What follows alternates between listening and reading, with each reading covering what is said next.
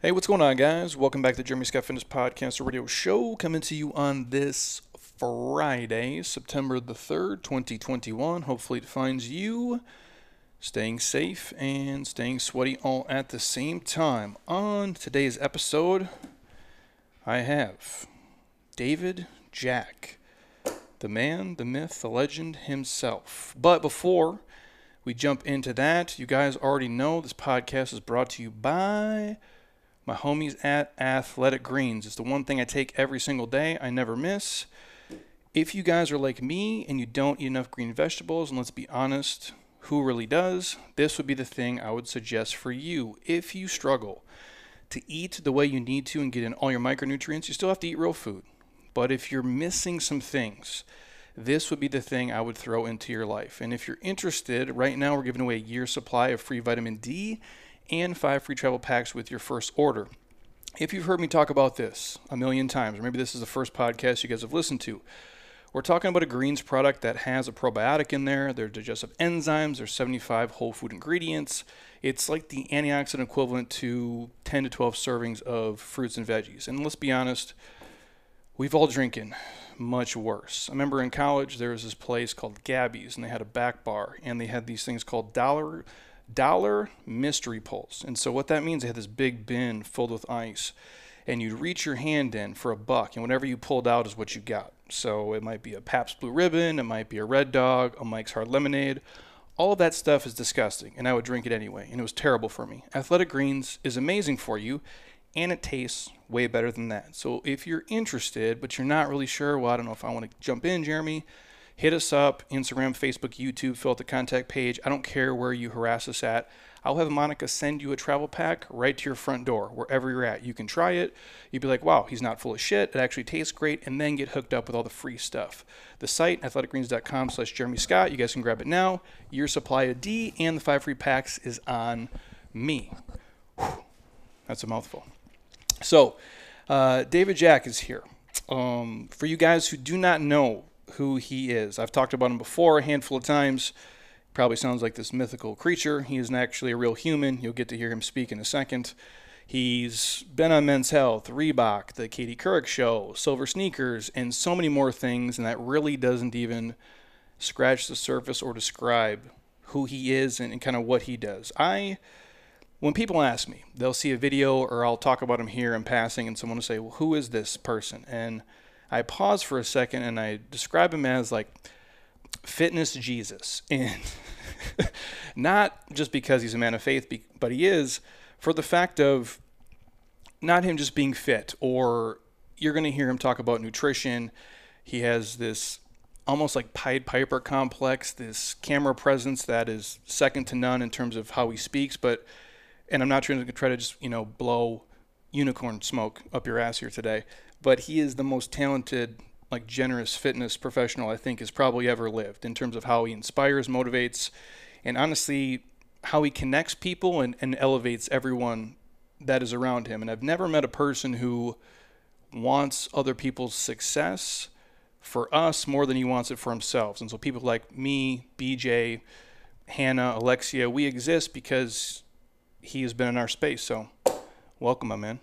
Dude, I try. I wrote that. I wrote that down.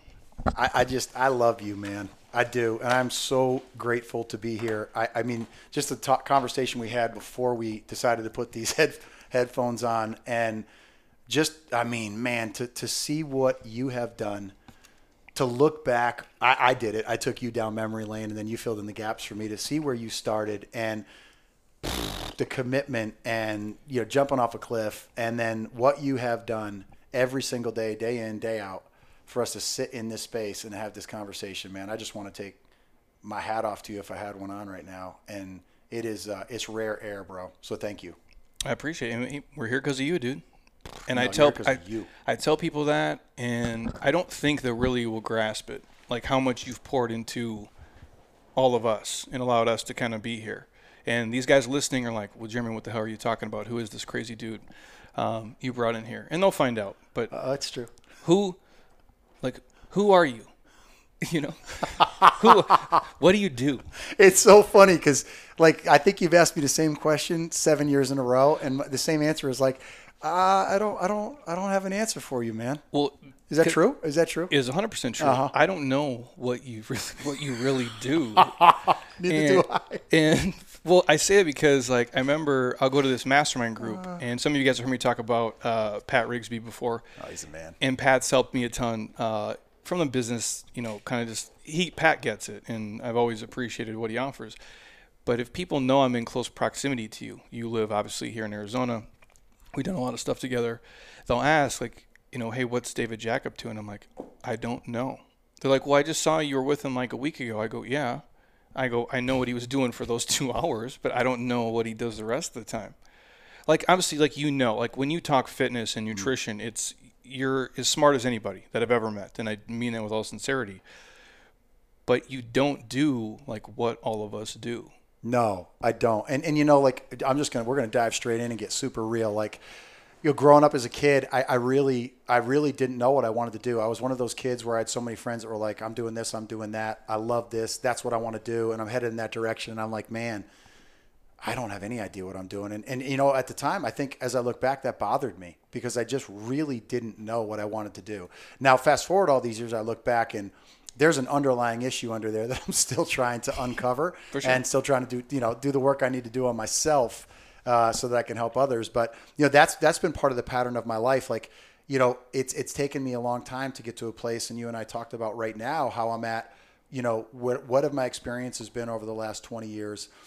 how can I hone down uh, and gather those scattered bones and and really really for maybe the first time in my life double down and go all in and get so focused and so clear on who I want to serve and serve them with everything I've got. Um, uh, so you know the answer is still I don't know, um, but I keep moving in that direction. And as I look back, I have these incredible experiences that you know literally by grace, and I, we could pick any story. These opportunities have shown up for me in my life that um, ha- have really helped shape who I am as I'm still searching for what it is I want to do uh, and, and what it is that I do. And I guess if I had to sum it up, what I love to do is I just love to be, I love to lock arms with people, man. And I, and I love to hear about their life, walk with them in life, share life because, man, it's hard to do it alone. I can't do it alone. I don't want to do it alone. Um, and I want to be environments where I can lift others up and, and activate the best in them and magnify the good that's already in them uh, because I need that for myself as well. I really do. so your the origin story Yeah. we'll, we'll dig into it like you're 23 Mm-hmm. when you start in fitness Hmm. basically Yeah, so grew up cellar dweller, right? You know, my, my cousin was a uh, about six years older than I, great athlete, uh, loved to work out, old school cellar dweller style. You know, the classic light bulb. You know, pull the pull the light. Pla- plastic weights with like sand or water Oh, we, we started with those. Yeah. And then like le- legitimately grew to this like really cool like cellar dweller basement. Uh, and so we were in the iron game. I loved it. I knew I enjoyed it. It was a part of my life. I started that when I was like 10 years old. Um, and then I loved the free play. I was always out playing and climbing and running and jumping in different sports. And um, so it was always a part of my life. Uh, got out of college, still had no idea what I wanted to do. Um, remembered that my college football coach had some contacts at NFL properties in New York City one day I'm ready to go, go to sleep and I'm going to go on a construction site the next morning with my cousin, uh, who was my, my training partner. And I had this like this this voice in my head uh, that said, "You need to go to New York City tomorrow." I grew up in Southern Connecticut, so it wasn't a long haul. So uh, I'm like, "Well, that's weird," and I rolled over, and the voice gets louder, and it's like, "You're going to New York City tomorrow," and I'm like, rolled over. Third time, I actually sit up. It's 10 o'clock at night, and it's so crystal clear. This voice inside, it's like, "You're going to New York City tomorrow." I'm like, dang, what is going on? So I, I, I go in, I call my cousin, rotary phone. Um, I call him up, and I'm like, he actually picked up, and I'm like, Ken, you know, I, I don't know, I don't know why, but I, I've got to go to New York City tomorrow. And he's like, oh, dude, and he knew I wasn't sure, and wanted me to be a partner in his company because I'd grown up doing construction, and he's like, okay, if you got to go, you got to go. I can cover this job tomorrow. And so he gave me that that pass, that permission. I'm like, okay, I'm doing this, and I'm like, I don't even know why I'm going. So I sat there, and I'm like, well, I guess I better get up early. I guess I better put on some relatively decent clothes, and I didn't have many of them. And I'm gonna grab this. I'm gonna catch this train in the morning, and I'm gonna head to New York City. Don't know why. Get on this train as I'm headed down. I remember the the contacts through my coach, and I remember those guys at NFL Properties saying you could stop by here any day. Um, nine to six, Monday through Friday, open door. We don't have a job, but you can come in and talk with us. So I'm like, That's where I'm going to go. So I meander my way around. It's March, but it's like this really unseasonably warm, awesome day in New York City. And I take the long way around to find my way to Park Ave. I get into the building. I ask for these guys' name. They tell me where to go. Security was different at that time. I get on the elevator. The door's about closed. I see this woman, like clearly in a rush, clearly flustered, dragging bags, trying to come through these do- the main doors to the lobby. And I stop the elevator. It's like an inch from being closed. I'm like, I grabbed the door. I held it. I opened it up. She get. I got. I got you. Come on. And she gets in. The door shuts. I'm like, where are you headed? She's like, I don't know. And I said, okay, we'll go to the floor I pushed. We'll come back down. We'll find where you need to go, and I'll get you up there. Second time up the elevator, she looks at me. She's like, you pro football player? I said, no. I said, I, I don't know what I'm doing here. I think maybe just to like look at getting uh, maybe a job or opportunities. And she's like, well, I just took a train down from Boston this morning. Bob Kraft from the New England Patriots sent me down. I'm meeting with the vice president of corporate, you know, relationships for NFL. Would you be willing to stay after our meetings and just talk with me about what I'm up to? And I'm like, so crazy, dude. I'm like, all right. So she gets off the elevator. I go back down to this day. Those guys from the NFL Properties building n- don't know that I went there. I never went to see any of them. Not not one of them. I went back down in the elevator, walked out of that elevator, sat against the wall in that building in the middle of the NFL Properties lobby. I sat there for an hour and a half while she was in her meeting, literally with these thoughts going through my head. David Jack, what are you going to do with your life? What are you doing here? What what are you doing? And once again, I was faced with those thoughts of like, you know, I don't know what I'm going to do, and it bothers me, and feeling guilty and stressed out and shame and all this other stuff that I worked through. And she comes off the elevator. I'm so glad you stayed. Long story short, I go home. It's like 11:30 at night. My dad's a former military guy. I'm like, Dad, Mom, I got to go to Massachusetts tomorrow, like two and a half hours away. I got to go check on this thing. My dad's like, check on what thing? I'm like, I gotta go check this thing out. It's this potential company, and I don't know. There may be something. There. He's like, is it a job? I'm like, I don't know, Dad. I don't know yet. I gotta go. So I drive up. I got a picture of it in here. I'll show you at some point in the podcast. I lived in a one-room barn, literally that had a hay barn behind it. No shower, no hot water. I worked in that. I li- I slept on a government issue army cot from my father. I used to put a cutout of Chichi Rodriguez, who we actually worked with with nutritional supplements, functional foods, Yeah. in front of the window that lights would shine in at night that would drive by so that I wouldn't get blinded by these lights when I was trying to sleep. And I stepped, I was through that elevator door, I was called into like fitness and wellness and and then through that place and that relationship i met mentors of mine in strength and conditioning that really helped shape my early career uh, and uh, also i met mentors of mine who've really helped shape my faith so that that was my big plan like going into college and coming out of college That's insane. It's almost like you're Dalton from Roadhouse. yeah maybe not quite as cool but Yeah, you live in a barn though, and you slept on a cot. I, i'm kind of like the fitness version of chris farley But- you know but i was just wasn't living in a van down by the river that's insane, dude. Yeah. Like, so that's why I say, and, and I, you know what? I've really part of me. I, there's really like uh, there's a penance to pay for me. That that there, because I do believe I didn't choose fitness and wellness. I believe that it, it it called me. It chose me. It brought me into it, and I have been so gifted, so blessed. And I have so many opportunities that I truly did not earn and I did not deserve. I did my best to honor them the best I could at the time. But I really didn't have this like five year plan, three year plan, this awesome degree, this this doctorate, this you know this research, this incredible gym that opened those doors and earned those things for me. I was gifted those things, and so where I'm at in my life right now is, man, I have been given so much more than so many. And a guy like you, so we call we talk about talents, right? And and you can get it in normal like everyday life conversation and it's a faith conversation. We've been given these talents and you've got an opportunity. I'm going to multiply them or I'm going to bury them in the ground. There's sometimes in my life that I've taken those talents and I've multiplied them, and there's others that I've buried them in the ground. And where I'm at right now in my career, in my life is I don't want to do that anymore. Like I have got, th- I have things that I've experienced for 20 years. I have so many gifts and so many opportunities and so many peers that I've got to learn from and share with and spend time with, and clients that I've had to work with that really the world has never seen any of those experiences and and I've got an obligation to find a way to share those in a way that that is meaningful to me but but hopefully it can serve somebody um, and I don't know how I'm going to do it yet but I'm working on it So when you start Mm-hmm.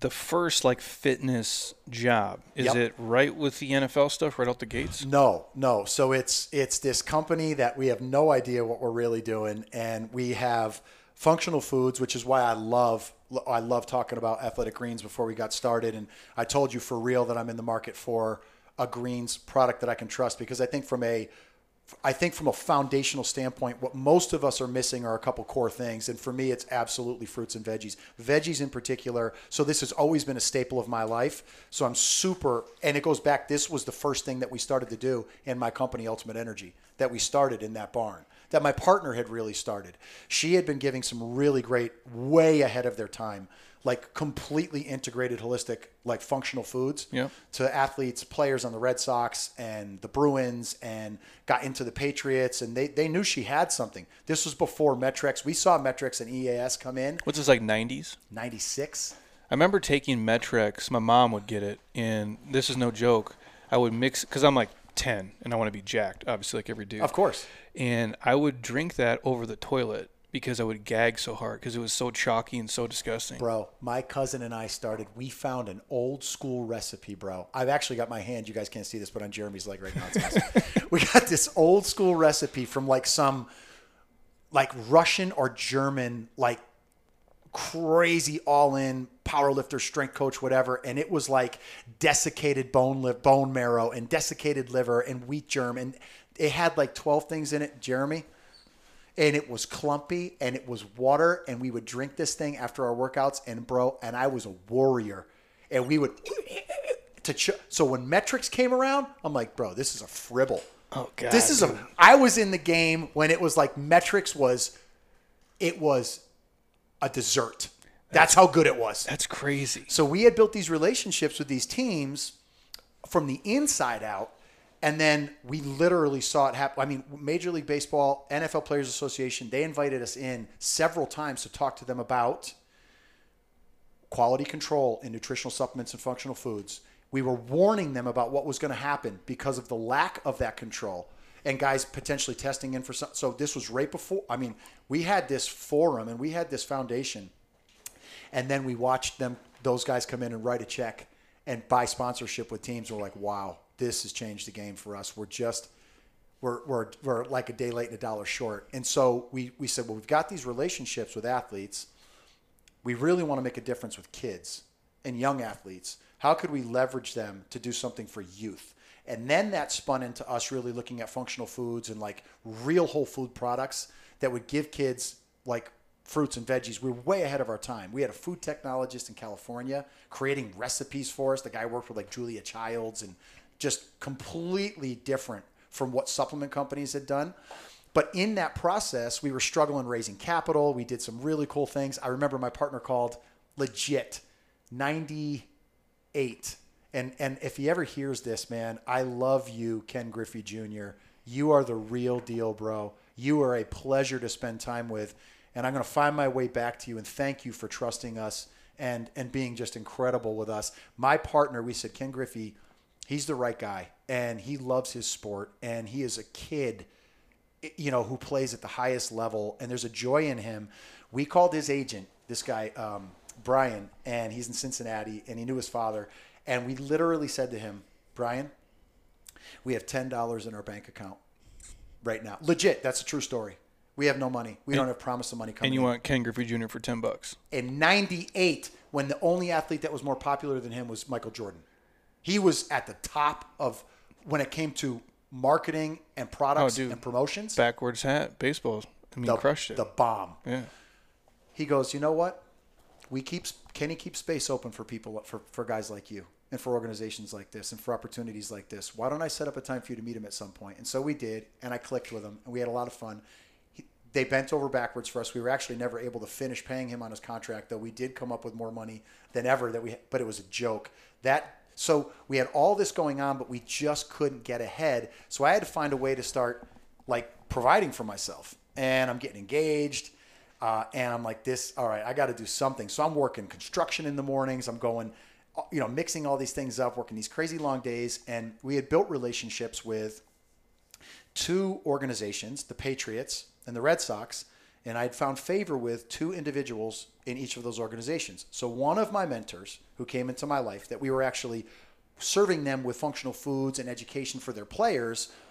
This guy, BJ Baker, who still to this day is one of my favorite people in this industry. He is a coach's coach and he's brilliant. He had spent nine years at Harvard as their head strength conditioning coach and athletic trainer. Then I met him when he was with the Red Sox, strength coach, athletic trainer. He became a mentor of mine when it came to certain things foundationally for strength and conditioning. And then this guy from the Patriots, their head speed coach, Mike Morris, who was a world class sprinter at Syracuse. His brothers played in the NFL, Jamie Morris, Joe Morris. Mike played at Syracuse. He wound up starting to mentor me on speed and locomotion and movement and agility. So I was so fortunate to have found these two incredible mentors that were willing to pour into my life. And man, I, I was like, a, just asked them questions all the time, as, as much as I could, honoring their jobs. And then one year I talked them into, because the way their schedules wound up, this was like 98 or 9, I talked them into doing with me. I would do the legwork. This speed camp, and these were like brand new. Like they, this was still early on before they got super popular, and they were like, "Yeah, we'll, we'll help you. We'll help you set it up. We'll, you know, we'll alternate who coaches, and we could work the schedule out." So I marketed this thing in Acton, Massachusetts, and got these athletes to come be a part of it. And then one day, like I don't know, maybe eight nine sessions in, they both called and they're like, "We can't make it."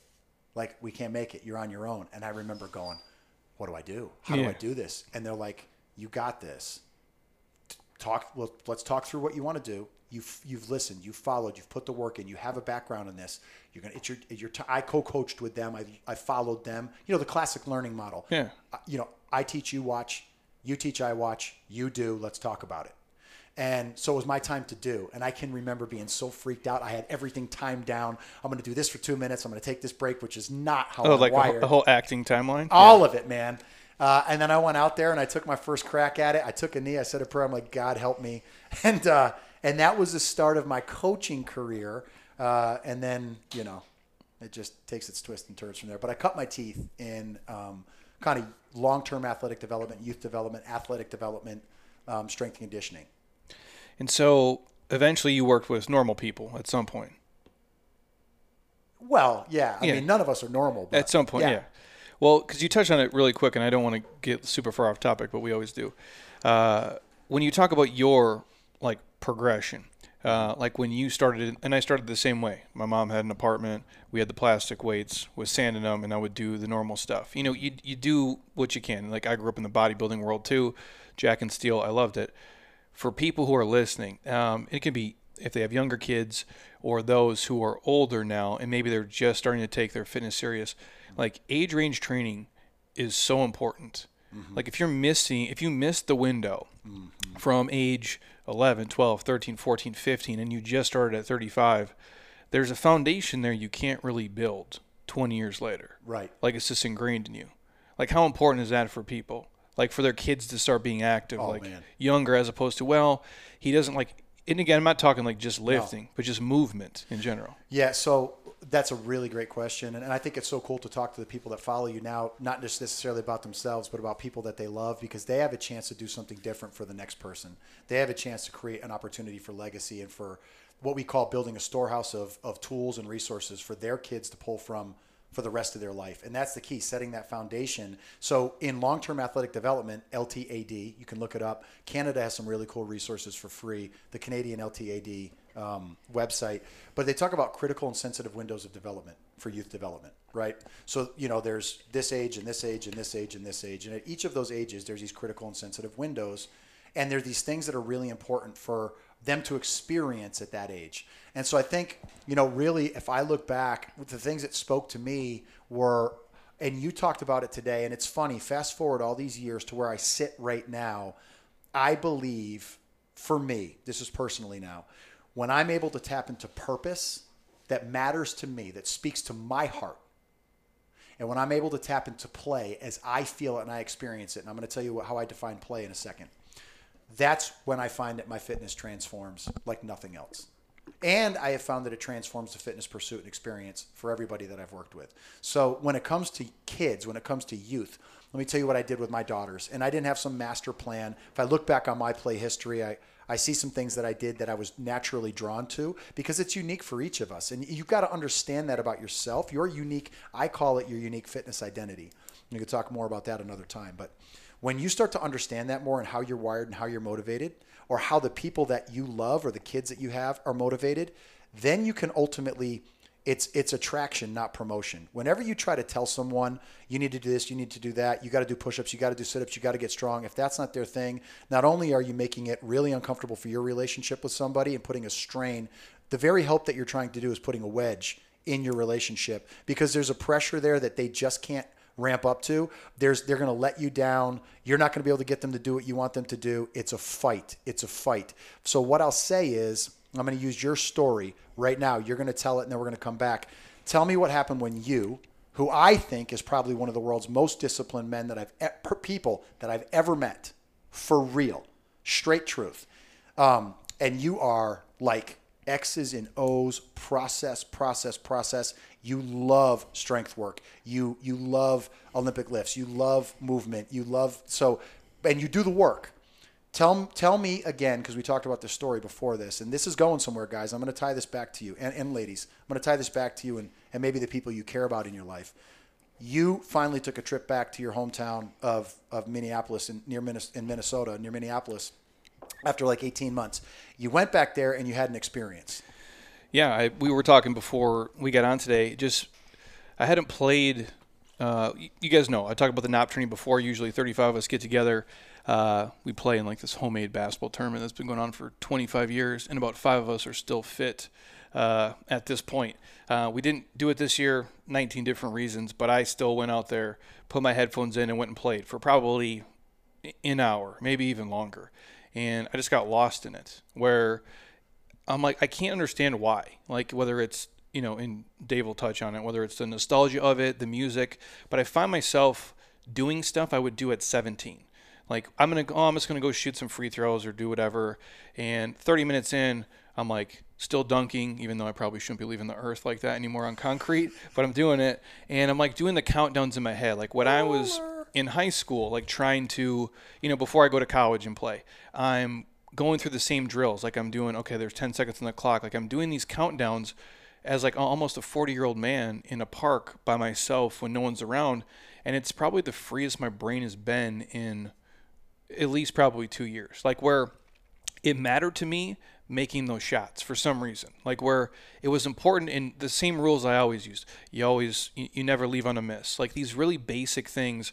And if I didn't get the sequence right, like hit this jumper, hit that pull up, finish a dunk, do this, like something was off and I had to re-go through it. But it was the only thing I cared about. I didn't care about like the the pandemic or the economy or my business. I didn't give a shit about anything other than like just those moments playing. And that never happens in my life other than basically when I'm playing basketball, as crazy as that sounds. So this, hang, fellas, hang tight, and ladies, hang tight, because we're about to give you a paradigm thing to consider. If it hits you, it's meant to hit you. If it doesn't yet, it will over time. And and and the cool thing is you've got permission to do this your way, and I'm going to explain why in a second. So let me let me look at that. Let's let's you and I geek out on that for just one second. I'm going to ask you some questions. And I'm gonna go somewhere with this. Um, how many steps do you think you you walked in that hour? Take a guess. Ballpark. Don't even. You don't have to be. Two thousand. I would say more. Yeah. Right. I, I, would probably say four or five. Could be. But anyway, let's let's let's say two or three thousand. Right. Um, okay. Now let me ask you. So we talk a lot about getting some steps in. That helps with kind of daily because fitness is. I mean, walking is one of the most low hanging, high yield for so many reasons. Like approachable, the low hurdle, wellness activities. Right. So so many people are trying to track their steps and how many steps did I get today? Tell me how many steps you thought about when you were in that hour? How many steps did you think about taking? None. I Not didn't. one. No. Okay. Didn't, didn't Let's matter. talk about how many plyos you did. So we, we in, in, strength conditioning we call those plyometrics. Yeah. Let's talk about how many jumps you think you did. Hundreds. How many did you write down on a map in your workout for that day? Like I'm going to do I'm going to do 100 200 touches of plyos in this workout right now. Zero.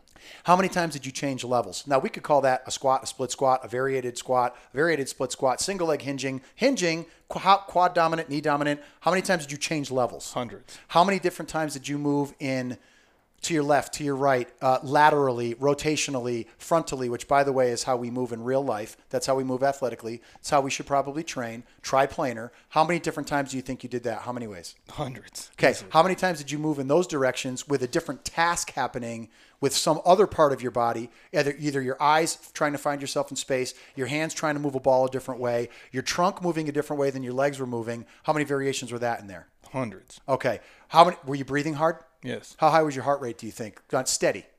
Just steady. One probably 140. Yeah, and you know what that is? That's that's the golden zone. That's when you get really, really, really good stuff from a fitness standpoint, from a cardiovascular standpoint, from a wellness standpoint. So here's what I want to here's here's what I want to this is this is this is big. Okay? Now let's take a client. Let's take Jeremy Scott. Let's bring him in the gym. I'm going to talk about you. Okay. Now let's say we did a workout that you liked. You helped design it. Let's say you like, dude, we're gonna do the we're gonna do the assault bike. We're gonna do that for this many whatever, you know, this many watts, this many revolutions, this much distance, whatever. We're gonna do these swings and we're going to do this we're going to do this clean pattern or we're going to blah blah blah and then we're going to do this thing with the ladder or with the sled and but da da da da and so you're there and it's the last round right and you're on the assault bike and you're you're you're you know you run for governor, bro. I mean, it's all in and you are, it's all out, right? And you're pushing, you're pushing. And I'm watching the clock and I'm telling you, and you're grinding. And I'm like, I'm saying what I got to say. We're cheering each other on, which we still is fun for us. It's For sure. still a form of our play. But I go, three, two, one, time. What do you do? That's it. No, what do you do? Like, give me the word. Time out. You, no, you stop. no, it's over. Yeah. It's done. I, You on, literally stop. I lay on the ground. I don't do anything else. You stop. I do it every Sunday. Yeah. Okay, watch this. Watch this. Jeremy Scott goes out and he gets in a game that's really speaking to him, or he's in his flow doing basketball. And you ask me, David Jack, I'm, I'm with you. You're like, dude, the last time I got out here and kind of got lost in this, I was late to my class at like seven in the morning, and they're cool with it because they're my boys. But I want to be on time this time. So when it gets like 6:50, just do me a favor and let me know, like, hey, Jeremy, you got to go. And I yell out to you, and I'm like, Jay, it's about 6:50. Tell me what you do. I don't want to bounce yet. No, no, no. Dude, I got I'm good. I'm good. I got just one more minute. One more minute. I can stretch it just one more minute. So here it is. Here it is. I've got a push, prod, coax, bribe, reward, motivate, whatever training. I've got to stop play. It's true. Did you get that? Yeah, it's true for me, and I'm a robot. So for somebody else who like loves it in a different way, Dude, let that sit for a second. We are trying so hard to push, prod, bribe, motivate, dangle these goals and this fitness that is so hard sometimes. Yet when there's this thing over there, that this thing we call play, which by the way, I've defined it as looking at some guys that really do a lot of research in the industry, ladies that do research in the industry. Here's how I like to look at it play is an activity that you're engaged in that separates you from the constraints of time and space. Play is an activity that you're engaged in that separates you from the constraints of time and space. It's a moment where when you put a ball in your hand, everything that happens outside of that ball in the world around you melts away. It is gone. Tell me where else you find that place. I don't. That's the place that we're all trying to find space from. That's the place that keeps us unwell. That's the place that pushes us, tests us, make us sick, stresses us out. And it doesn't mean that we don't. What is it about that that stresses me out? Like there's learning there. What is it about that person that makes me th- feel this way? Like you got to dive into that. Like I, that per- you, people don't even know they get pissed off. It's like they're they're at their their mood changes in a second. They don't know that it changed, so they don't have an awareness to understand that. Man, my emotions just changed in a second and I'm not even sure why they changed. And what is it about? So there there is stuff there that helps set us free from a lot of the crap that we carry, that I carry. I'm like, why am I holding on to that? Like, dude.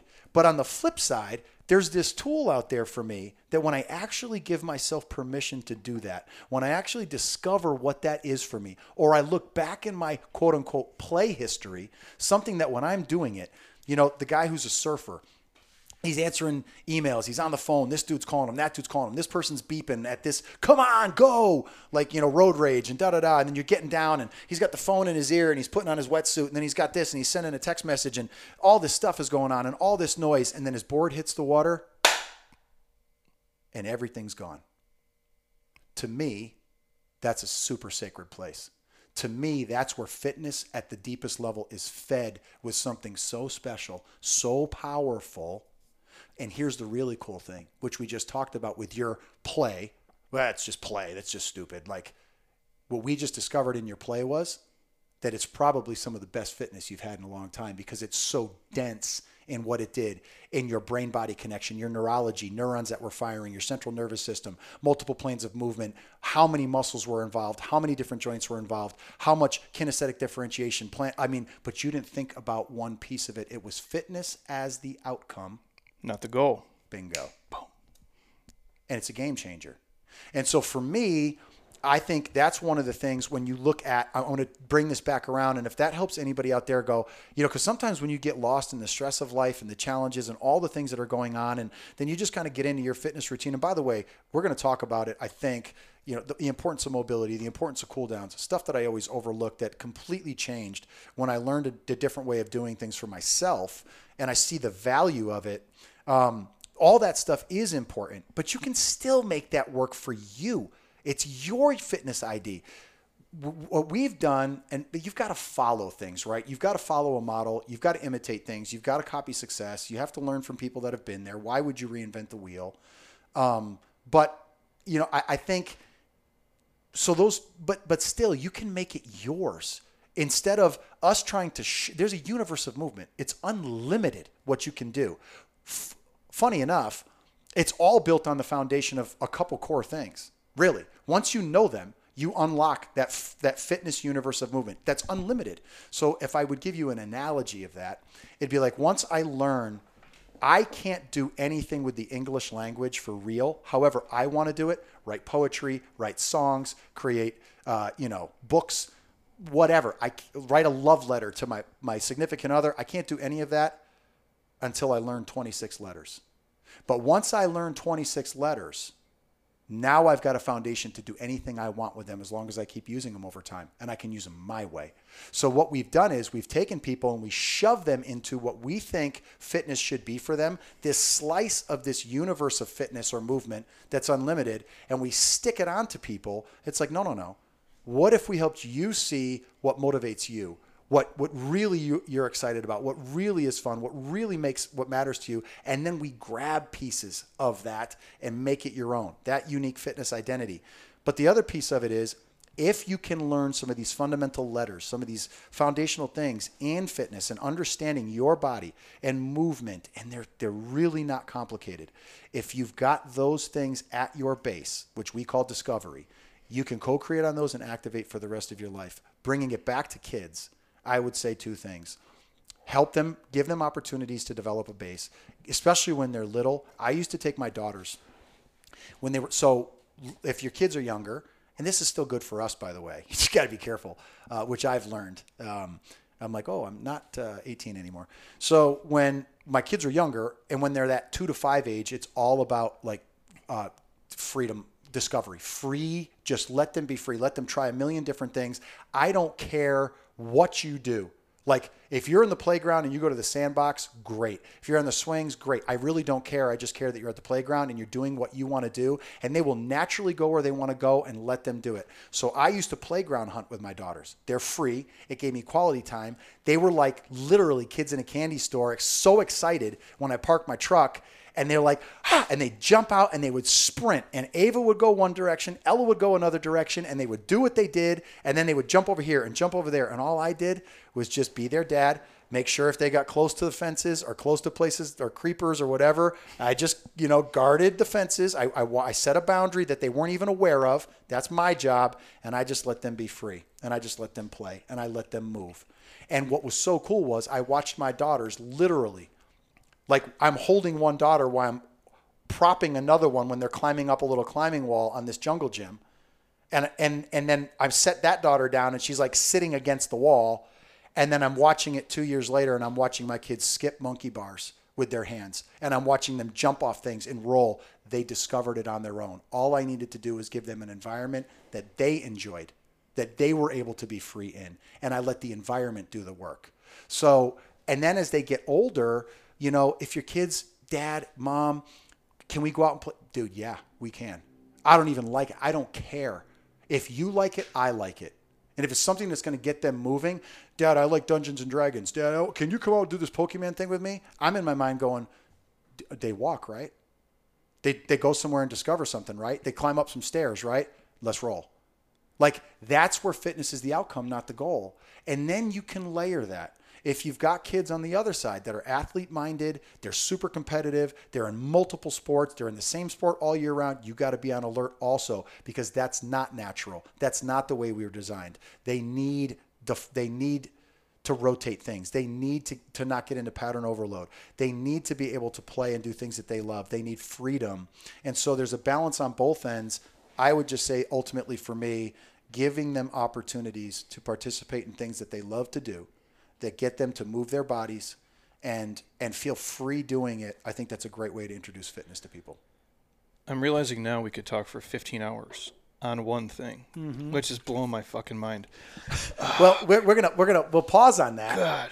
Well, I'll do this really fast, and then we'll move on. Yeah. When we create programs for adults, Yep. because that's who I work with now. Kids are great. It's a different skill set, and my patience is.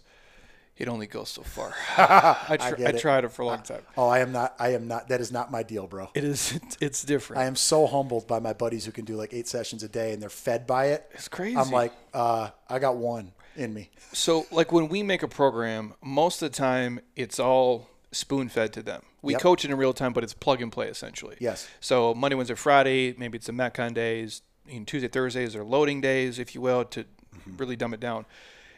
But a lot of the programs we create, we'll give them a, a monster list. Like I'm, and they'll ask me, Jeremy, what should I do? Even the clients who are here in person, what should I do when I'm not here? And my response is always, do the shit you love to do. Mm-hmm. Do the things you like to do. Not that you don't like to push a sled and ride an assault bike, but it's different. Mm-hmm. And most of them, they don't, they can't come up with anything.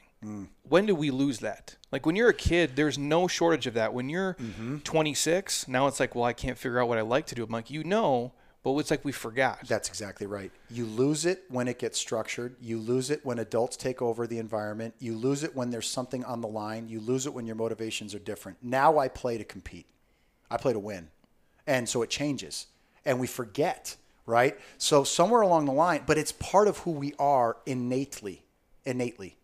And we don't even have time to go into this right now, but when you look historically, all the scientists that have studied this and researched this, when you look at the animal kingdom, I'll give you an example. They've taken a buddy of mine was actually involved in an experiment like this. They took rats when they were born, and they took uh, they left a couple of them in where they were the the um, cage that they were in with different toys and this and that, and then they put um, a, a couple over in a different one with not those same little toys and their items. Then they tested them on mazes. Fascinating the difference and how they were able to navigate a a, a challenge in life that, that required creativity.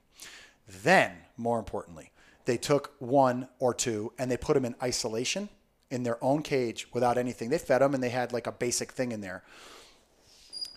When they reintroduced their siblings to them that went in a different cage, they tried to kill each other. no shit. Of course.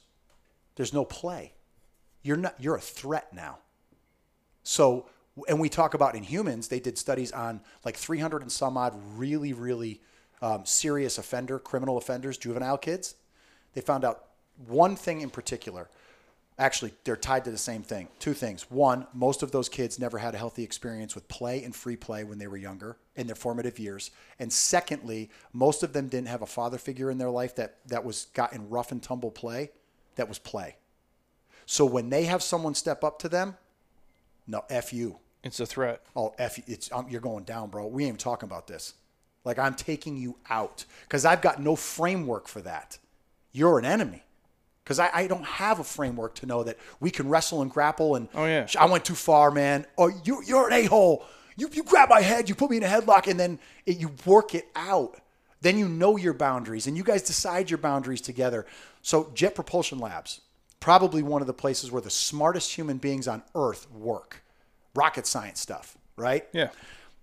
they actually had um, they had like people that created a, a renaissance in space exploration because they had to because kennedy's like we're putting someone on the moon in 10 years you figure it out they were brought into the equation so because of the external stimulus it brought out the best in individuals another topic for another time Um, and there was this like renaissance of these minds in space, like space exploration and and and engineering. So after they got through that rush of, of all the work that needed to be done in the 60s and 70s, a lot of those individuals retired because they just gave 20 years of their life all in. Like people have no clue. Um, one of my mentors worked in that environment. And when they cr- brought in this new crop of hires, they started, to, and we're talking the best, dude, the smartest of the smart, you know, kids that are like fi- figuring out Rubik's Cubes when they're like five, you know, MIT, Cal Poly, RPI, the best of the best. They hired the best. They got this next crop of people in and they were struggling with challenges, struggling with things that needed creativity. And they're like, what is happening? True to engineer. We're talking engineers, man Different brain, yeah. true to engineers, they're like, we got to figure this out. We got to create a parad- we got to create a met- matrix to figure out what is going on. So they brought back a lot of the, the men and women that they had used in the 60s and 70s, and they started to interview them to figure out what are we missing in our hiring process. Every one of them, they found out that they wound up having play in their lives when they were little, and the kids that they hire now didn't That's and crazy. it was that that gave them this ability to work in teams differently and see challenges with their intellect and create solutions to problems that no one else could create because they learned it through play. That's gnarly, dude. So it's not just this esoteric, oh, play. I could do that with my kids. Well, you don't. First of all, Yeah. like we don't. So do that. Secondly, it's not just esoteric, it's science, man. It is science. What happens in the brain, what happens in our nervous system, what happens with our hormones, they literally have looked at the brain when someone's in play, flow state, play. Your, like Jeremy Scott, if I hooked something up to your brain when you were doing basketball, Oh god, dude. and hooked up something to your brain when you were sitting here crushing work, like they have no idea what you do, bro. By the way, you guys listening to this guy, you found a good guy to follow, and and don't try to follow him because he is. Oh my gosh, he is a unicorn. I've never seen anyone as committed and to process as this guy.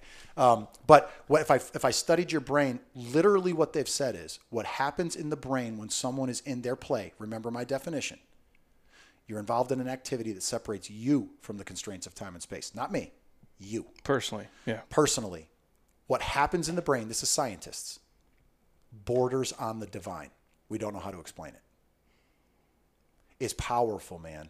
So one time, I'll share this, and then we'll go to another topic, and we can I can come back another time and, and dig into this to give them some practical things that they might be able to consider and bring into their fitness. I think the big takeaway is just understand the difference between I've got a push training, which sometimes is fun, and it's fun for a lot of guys out there, and that's okay because that's their type of play if you really love something that's challenging, that's where you've got to be careful because you, you got to make sure you don't overtrain and you don't pattern overload because that will crush you when you're 30 and up. It will actually crush you when you're 18 and up because you develop a pattern of doing things that's that's not optimal. Um, But you you come back from it a little bit. Like what I noticed as I'm older, I don't come back from it anymore. no. It well, that's the thing. It's You're spend you're you're you're writing checks you can't cash later. nope. and you don't realize it until later. We want to prevent that now. So, younger guys and, and ladies that are listening, right now, like what I said is, you should start thinking about what is the. So, you're going to buy a car. You go on the lot, you price this thing out, it's $32,000. That's a fair deal. I say, I'm the car dealer, dealer and I go, uh, 30, you, you go, um, I go 32 grand. And you go, how about I give you 54? Who would ever do that? Who would ever spend more than they needed to to get what they wanted? This is that minimum effective dose. Crazy young fitness people do. Don't do it because every rep, every extra rep. Now, there are times when I'll reach, but I do it for a reason. I do it for my heart. I do it for my mindset. I do it for someone I love, and I'm dedicating a workout to them, which, by the way, transforms my workouts. It's a gift to me, more so probably than to them. Um, there are times and seasons for that, but you use that sparingly. If you train like you're competing, fitness is stealing your fitness. That's all it can do. It can't serve you. And fitness is going, wait a minute, man. All these people are doing this with fitness. They're doing that with fitness. That's not who I am. They're saying that's what fitness is. Like if fitness was a person, it would look at everything that people are doing and getting shared and it would go, dude, that's that's slander. That's libel. That's not who I am. That's not who I am. Agree. Why are you doing that? My job is to serve you, to give you longevity, to make you be able to do the things you love now well and to be able to set a foundation for you to do it for the long haul. And to take things that you love that are extraordinary and give you what's necessary to keep doing it. Someone loves to run. I do things in the gym I don't necessarily love to do, like ankle mobility and sol- and my soleus mobility and my peroneals, and I keep them healthy and I keep them moving and I work my mobility so that I can walk out that door and I can run 10 miles tomorrow and I can keep doing it more and more and more. But I'm smart enough to rotate my miles, to fluctuate and to undulate that so that I'm smart enough not to pattern overload so I can continue to do what I love to do longer. So sometimes we do what's necessary in the quote unquote gym to do what's extraordinary that we love to do with our activities and our bodies and our fitness. And sometimes we don't know when we're going to be asked to do that. That's readiness. Fit, good fitness should provide you some readiness. But if all of your fitness is killing yourself, then you're basically playing a, a game, an NFL game, five days a week. That is unsustainable. It's unsustainable. And here's the problem: as we get older, when I when I strain my Achilles or I strain my calf when I'm 18 or 22, I can come back from that a lot quicker. I got a ton of free flowing testosterone. I've got a ton of growth hormone. I don't have a lot of wear in the carriage. You know, I got all these things in my favor that help that sin. That stuff in me covers a multitude of sins, but there's still a there's still collateral damage that we pay for later because we compensate for that. All of us compensate if we don't deal with it. When we're older, when we're 40, when we're 38, when we're 46, when we tear a calf muscle, we don't come back. So, not the way we used to. And, and ultimately, and, and how you know this is true, a buddy of mine studied, he, he worked backwards. He went to nursing homes. This is fascinating research, Jay. He went to nursing homes and he studied when what okay here's where this person ends up before they die they're laying in a bed and they can't take care of themselves, which we call completely dependent. Like when you talk about fitness, there's these different these five different layers of fitness. The last piece is and, the least effective piece is I am dependent on someone else for everything that I do physically with my body. And so he backed it up. What's the step before someone's in a bed and is dependent on someone else for their quality of life? What's the step before that? So it's wheelchair, right? Before that, it's walker. Before that, it's cane. Before that, it's a railing that you walk with down the hall. Before that, it's like I'm not feeling safe to walk and I stumble. Before that, it's a fall or an injury. Before that, it's lack of mobility, lack of strength, or lack of experiences. So there's this cascade that happens. And there's more distance in the earlier cascades. I don't I don't do mobility. I'm not moving. I'm not playing. I don't move my body in different ways. I don't make my brain react to that left, and I got to balance and find my way to get to that right, and stumble but get, keep my feet. What happened was, as it got closer to being dependent, the timeline was lightning fast. Once you lose it, it goes so fast. So when they started to grab a rail to walk down a hallway, if an intervention wasn't done there, and it was so simple, they did seven, a circuit of seven strength exercises for people in nursing homes. You cannot believe what it did for these for the trajectory of where they went. Unbelievable. The ones that didn't, they were in a bed dependent.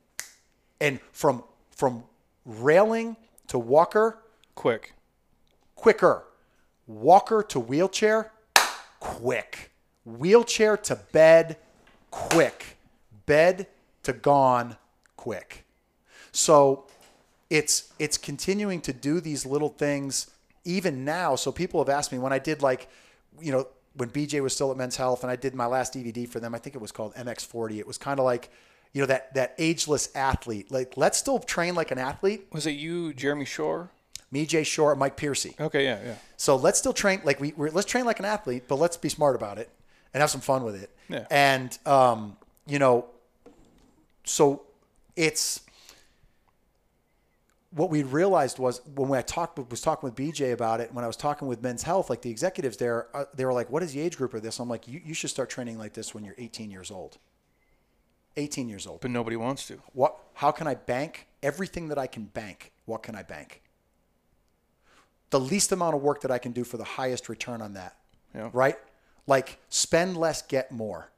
Make it work for me. I want to come into a place and I want to like I want to leave. I don't want to crawl out of a place every day. That's bad, man. That's your metric if you're listening that and I know it make make you feel better, but that means you're running from something that you need to heal a different way. There's your sign. And and take it take what you like, leave the rest. There is a there is an there is a there is import in your life from someone or something or from your past that is causing you enough pain right now where killing yourself in the gym is the only way you can cope. It's your drink. It's the alcoholic's drink.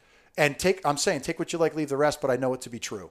Um, that's just a sign for you to go, wait a minute, man. Wait a minute. What if fitness says that's not what I am and that's not sustainable, then why would I want to do that?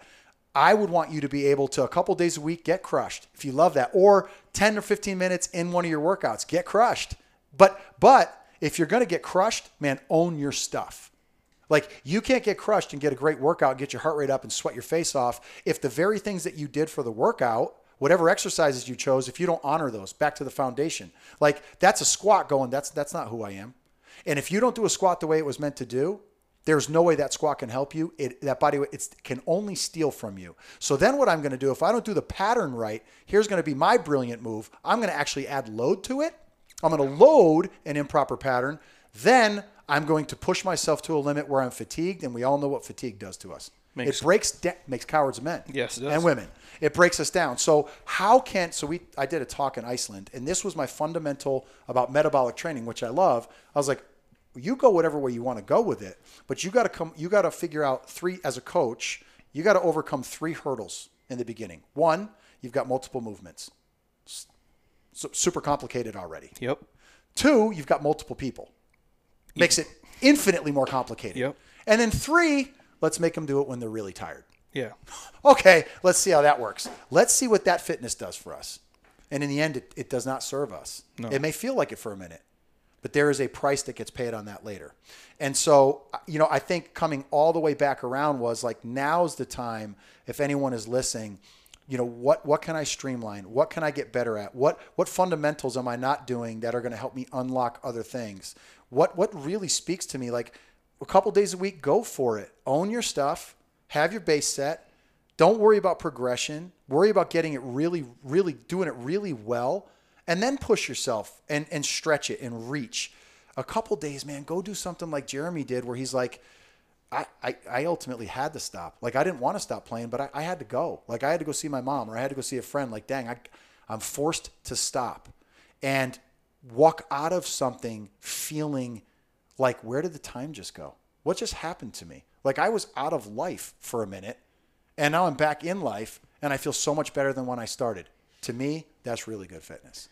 It's well, it's tough because what the profession sells is something different a lot of times. Right. And what the end user wants, and this is from a business Yeah, standpoint. for sure. They like, well, we want this. Yep. And I'm like, the crazy thing most people don't realize is when you are super fit, you do get way more done with less. Yes. Like I, if you're super fit and we did a protocol, like let's say like legit, like melt your face off HIIT training, 10 seconds on, a minute off. Yep. If you're fit, Yes. that will destroy you. Because you have the horsepower to actually produce what you need to in the 10 seconds, But that you, creates the response. but if you're not fit, you don't have the horsepower to make it uh, to make it um, what what is it uh, it's um, consistency and um, intensity you don't have the horsepower to get the intensity into that that gives you the yield for it and it's hard with the novice people or people who, you know, they don't eat the best, they have maybe not the best drinking habits, and they're trying to overcompensate through movement. And I'm here to tell you, like that works for about a week. Like Yeah. when we film a men's health project, you know, Yep. you're filming like three, four workouts a day. I essentially can eat whatever I want that week, and I wake up looking like more shredded than Rambo. that's right Now my body feels like shit. I have diarrhea. It's run down. I'm so sore I can barely walk. I'm gutting through it because they're paying us and we're on camera. But a normal person is trying to do that on a consistent basis, Yeah. and that's not sustainable at all. Yeah. and we see it all the time. So it's hard to. I'll go back to like old school. I'm not saying I was one of the first people to do mobility in a group setting in Scottsdale, but it probably was. early on Yeah. So every fourth week, we and all of our guys here, the diehards who've been with us for a decade, know this. We would do a mobility tissue work day. We'd go through a whole checklist. We'd walk through how to use it. And our groups at let's say 6 a.m. would go from 24 people to like five people. Yeah. and they would say, "I don't need this. Uh-huh. This is not what I'm here for." No, a, I'm watching you. You move like shit. You do. You do need No, it. you need this it's so bad. terrible, but You don't need anything else. no, but it's, this. It's hard for us to present Yes, that to them 'cause they don't want it. They don't feel the value in it. I get it. It's it's why I think you know pre-workout always outsells probiotics. You can Yeah. feel one instantly, the other one you can't. You've got to trust the compounding, which I never wanted to do. That seemingly insignificant things, when done consistently over time, turn into something super significant later. It's everything. the only way. and it's hard because people don't It's not sexy. No. So if we're on the topic, I mean, we'll go over the place. Yeah. If it is mobility, Mm-hmm. how important for people? Like when to start? I mean, I, I know the answers already. Yeah. But when to start? How often should people be doing it? Easy ways to integrate into their life. When I'm saying mobility, you guys, I mean the way you think of dynamic stretching, not just the static stretching, like how you guys would do Spider-Man steps, inchworms, uh, any T-spine openers, dead hangs. I don't give a shit. Um, all your foam rolling, all your SMR stuff, the things that you should be doing, in my opinion, daily in some way, shape, or form. Most people don't do it, and they put so little value on it. But without it, you're only going to run into problems if you haven't already. Yeah, here's here's what I would say for the people that are like, I, I hear you, man, and I just still like you haven't sold me. I, I would say this: if you're interested in performance, if you're interested in being explosive, if you're interested in being stronger, and if you're interested in staying stronger for a long time, do it just because you want that other stuff. Like that's just part of the price you pay. I remember a kid I trained that went to Harvard, played football there, and I told him like we need to get his his veggies up, and I'm like, um, and he would stay in the gym for three hours like he was a worker. And I'm like, dude, broccoli. And I did this on purpose. I'd known him for years. He goes, I don't like broccoli. I said, Sumner, you we have to kick you out of this gym. You come in here and kill yourself. You're a warrior. You're gonna look me dead in the eye right now and say that you don't like broccoli. You don't have the luxury to tell me you don't like it because that's not who you are. Just do it. And when I spoke to him that way, he's like, "Oh, okay. You, you, oh, are you gonna challenge me? Oh, I'll eat that crap." Like, so go that way with it. Be like, "Look, I, I'm gonna do that because it's gonna help me with something I care about." Like, it's just part of the price you pay to be a baller. You want to bench 405?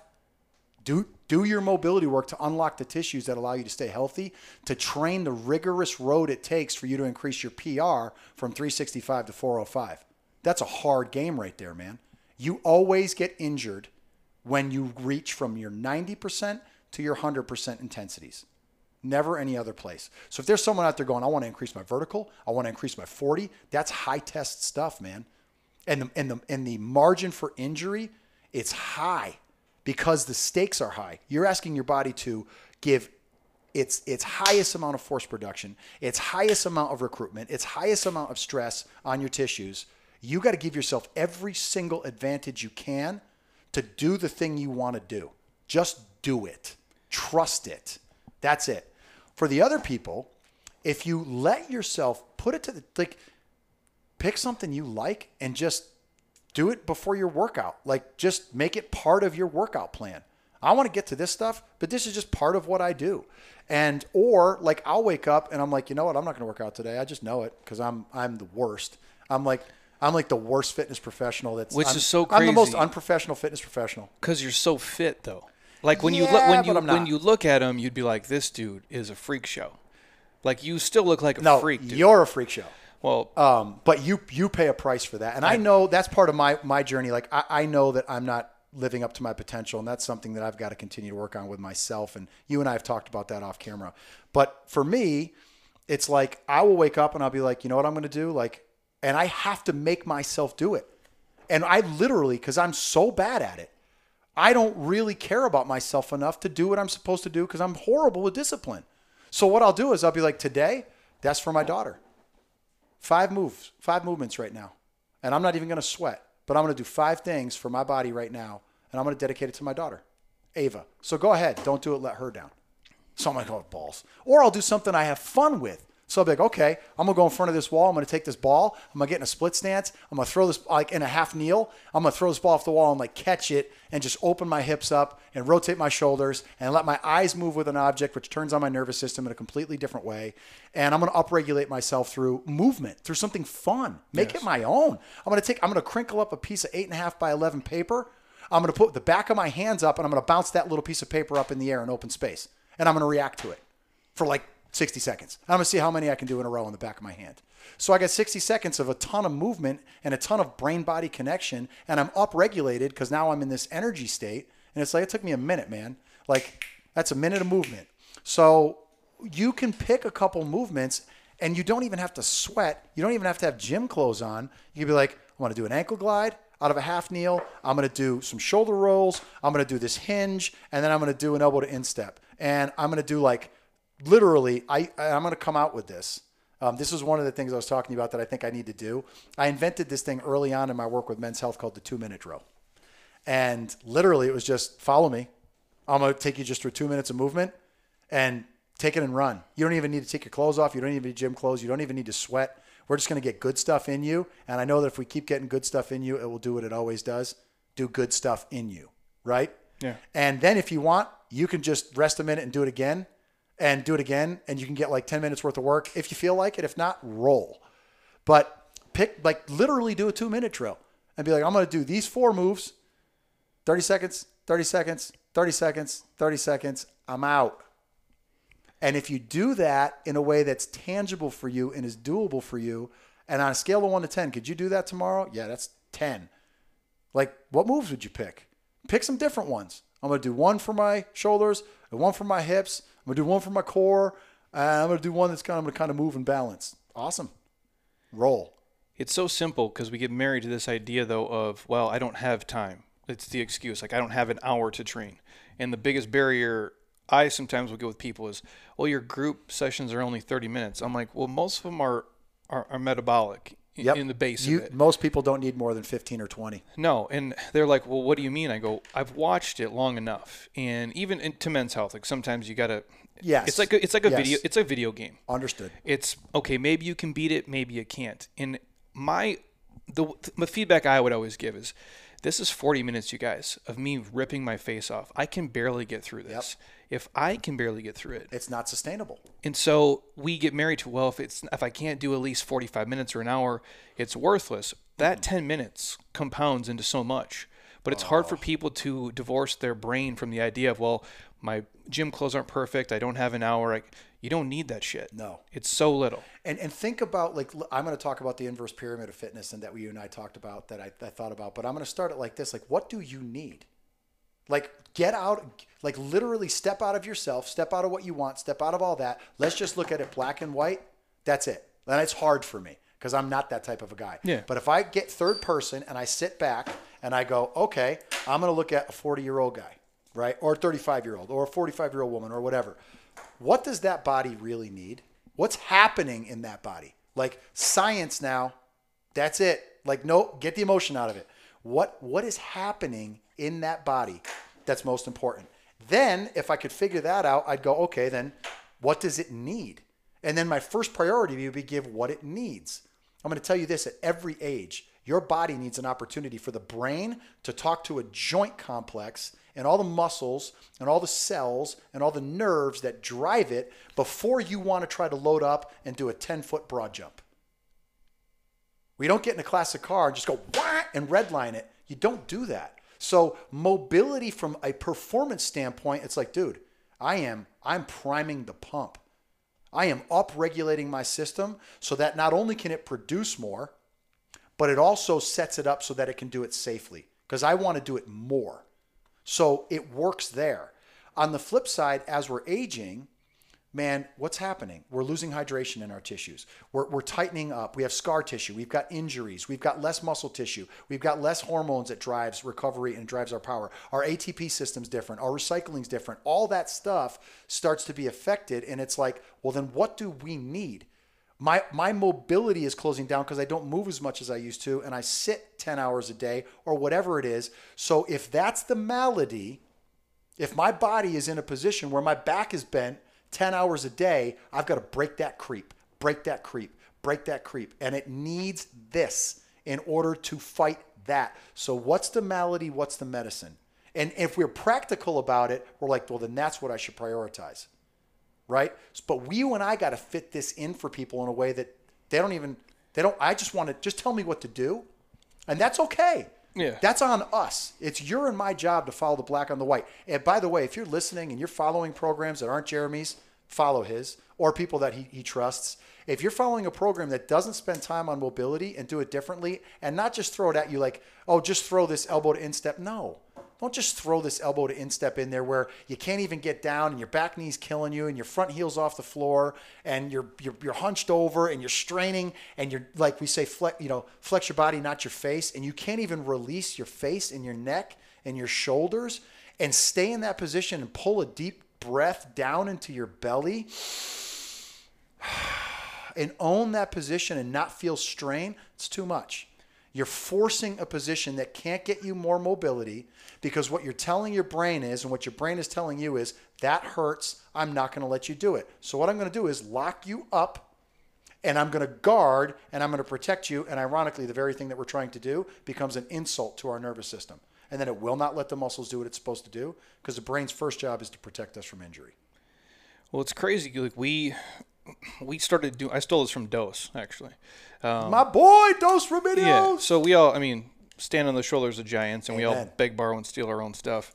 But he's the first person I remember saying, like, having my same issue with mobility. Like, okay, we can't get people to do it, so we just build it into the days. That's right. They don't even. If I didn't tell these guys it was a mobility drill, they most of them wouldn't know. No. And it appears as a really cool, really different body weight circuit. Yes. It does. And the thing these guys struggle with the most here, like when we're like, do five inchworms, they hate it.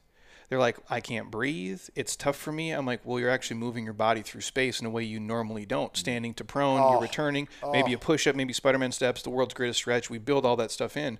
And now we can get them to do it. Yeah. And they're like, this is the hardest thing we did today. How about it? I go, this is should be the easiest thing you did today. My friend, my mentor, BJ Baker, when he was with the Red Sox, this was like 96, 97 when I first met him. He was doing integrated mobility and he would pull it from flow yoga and from like, he was friends with Verstegen before Verstegen wrote his books and started introducing to the world what he was doing. Oh, shit. So he was, and Mike Boyle, who was like really the first kind of strength and conditioning for pop the population of athletes, not pros and high end college kids. Yeah. So they were sharing stuff that was like the wizard, like a spaceship. It's like witchcraft. And I got into that early, and it was just part of how I learned. I didn't know any differently. But he would take his baseball players. We're talking, I won't name some of them, but strong, big dudes through like a 20 minute mobility session in season because you don't want to train them hard, and they would be crushed. And he'd be like, that was the mobility. That would be our mobility work. And it's like, bro, that was like one of the hardest workouts I've done. So you can make it as hard as you want based on how far you go with it and how long you stay there with it and the range of motion you go into. And that's exactly what we do. I've come to a place now where I don't even call it that for people that struggle with it. This is this is phase one of your workout. It's your it's body weight body weight flow or body weight bruiser or like whatever. And it's like, oh, that's a challenge. Like and then I back out what like no, we're not going to grind through it. Here's when you do this right. When you're in that that pose, I want you to freeze for a second and I want you to count to 5 and I want to hear it.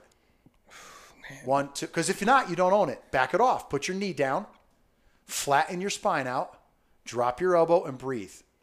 And that unlocks, I can't show you because these guys can't see me, but you want triple extension. You want power in your jumps. You want to dunk. You want to sprint. What does that require? It requires our brain and our body to fire, to produce force at the same time really quickly and it needs an inc- it needs the brakes removed. So if my back is hunched over because I don't work on that part of my mobility, if my hip flexors are tight and my hips are bent, and I'm trying to get triple extension to push force through the ground so I can leave it, and my hip is locked up, that power I'm creating is jammed up. Think of a hose, and I'm trying to get this this force out of the end of the hose, but there's a kink somewhere up the line.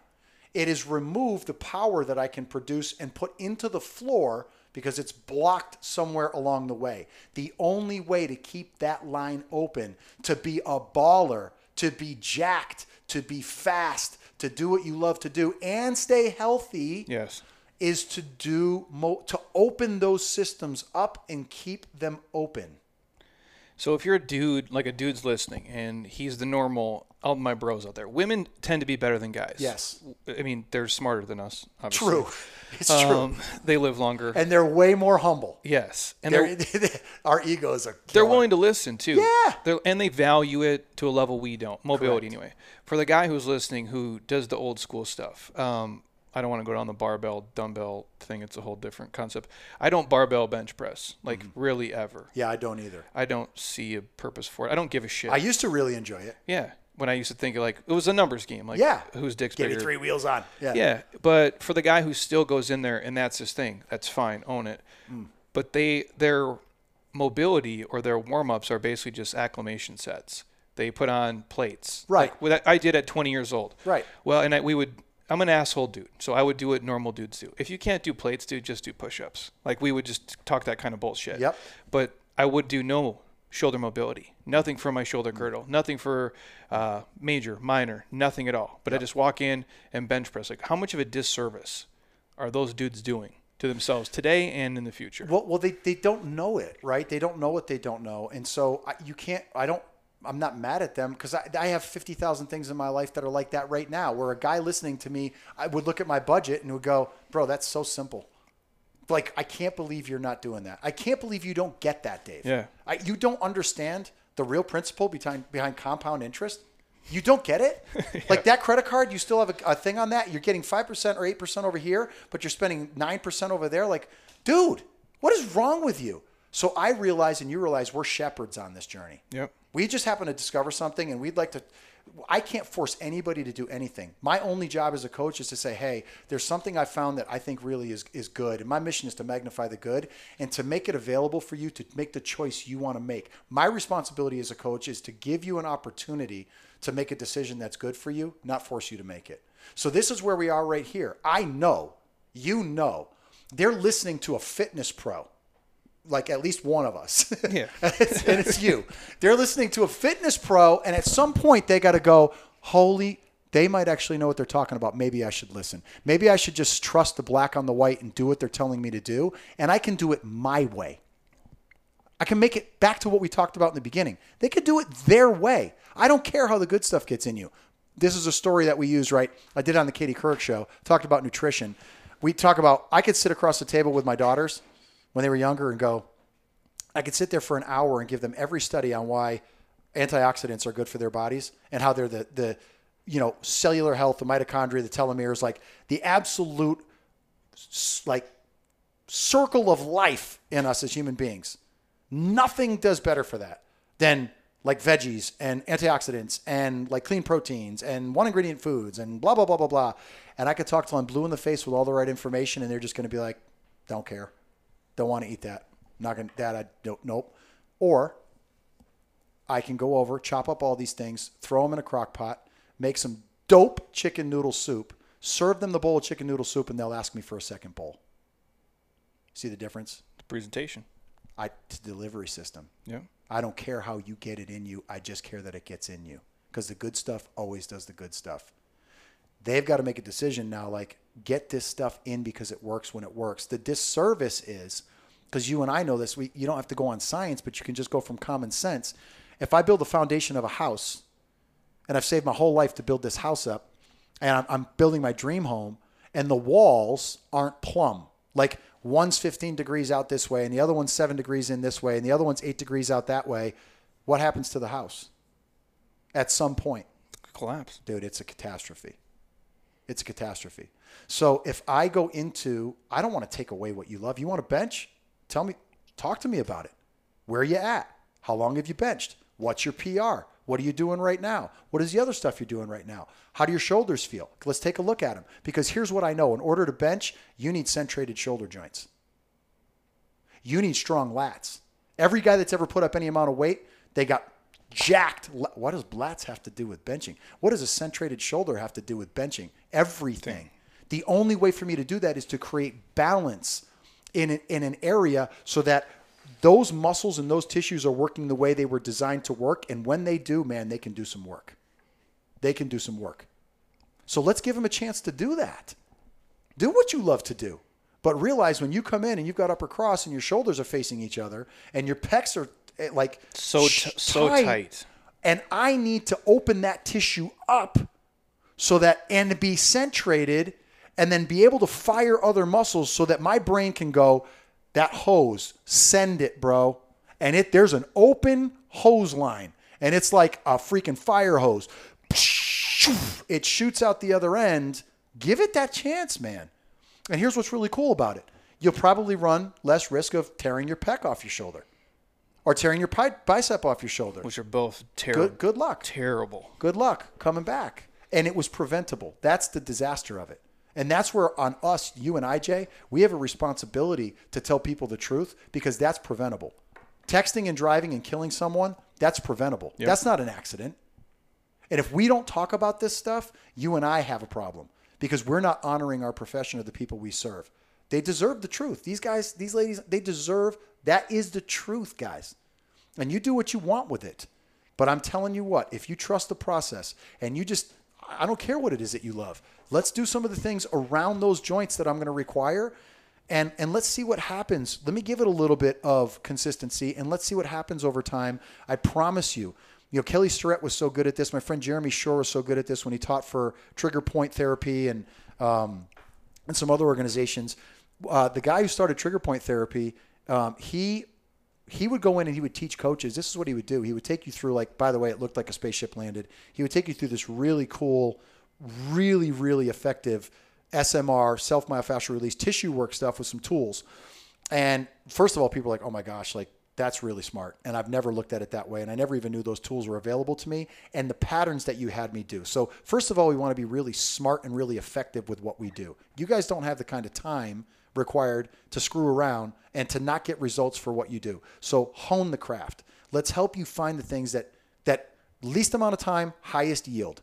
Least amount of time, highest yield. So, that's part of what people discovered. Then they felt a certain way, and he let them feel it. Move your move your ankle up and down now. Move your bend your knee up and down. Stand up, lift your leg, and then he would say to them, "Session's over. Goodbye." And every one of them would go, "You can't do that to us. You can't. There's no way. We this leg is so tight now, and it's like, do you see what you've been giving yourself permission to do? Don't do that anymore, because that's what it feels like. That's what it feels. So do that, feel what it feels like, and then don't do it. And you're like, man, it makes a difference, bro. I want to say one thing though, when it goes to because you and I have an old school background, Yeah. cellar dweller background. I will also say on the flip side of the functional side of all of it, movement's the miracle. Movement is the miracle. We're going to do the inverted fitness thing maybe to, to wrap it up. But one of the things I will say is I, we went through this where the pendulum slung, where they're like, everything's got to be functional and you got to do planks and, and that's not functional. That's a single isolated exercise. BS. Go ahead and do a tricep push down with a weight that's your eight rep weight. You feel your glutes and your core. Try to make it feel like that in a plank. I've always said it would, Doesn't happen. Well, it, well, because we we came so far, We, right? Well, the pendulum always swings too far. And so now it's like, well, you got to do. And again, I love uh, Kelly Starrett, the whole MobilityWOD, went through Yep. the whole thing, and he says it too. He's like, you could do two hours of mobility a day, and that probably still won't be enough, you know, in in, in a perfect world for your Yep. body. But none of us have that time. And then you'll find the guys who. Well, it's 25 minutes of mobility every day before a workout. I'm like, you can't do that shit either. And I'd argue with them, like, well, this isn't functional. I go, have you ever done a barbell curl? Like with a decent load on it standing. That's like more gangster than any plank I've ever done. Every single line in your body is activated like myofascially. Oh, dude. so many different muscles are It's involved, but it's a single joint exercise. So I want to give you guys permission out there. You're probably following Jay because he's just straight up, real deal, no fluff, cellar dweller, for real, old school, loves strength, loves physique, understands that you blend in pieces of what you love and athleticism and functional and all that. But I want to also give you permission to know that if you've got a few of those exercises where you actually have quote unquote machines, bro, do not be afraid. That stuff, especially as we age, is gold. Where there's less risk for injury, there's less functional movements are awesome because they involve so many things, but if they're done wrong, they involve so many things. So the risk is high. Yes. So tricep push downs, standing dumbbell curls, seated rows, seated pull downs. Like there are some things in the gym that go for it and geek out on it and don't get crazy with it. Three sets, 15 reps. Maybe I could do 17. Leave a couple in your pocket. Get swole. Balance it out. balanced strength work to me is king. Like and and balanced strength work that doesn't beat the hell out of you. So you're going to try to go from 300 to 315 on a bench. That's taxing. There is a high cost because that's at high intensity.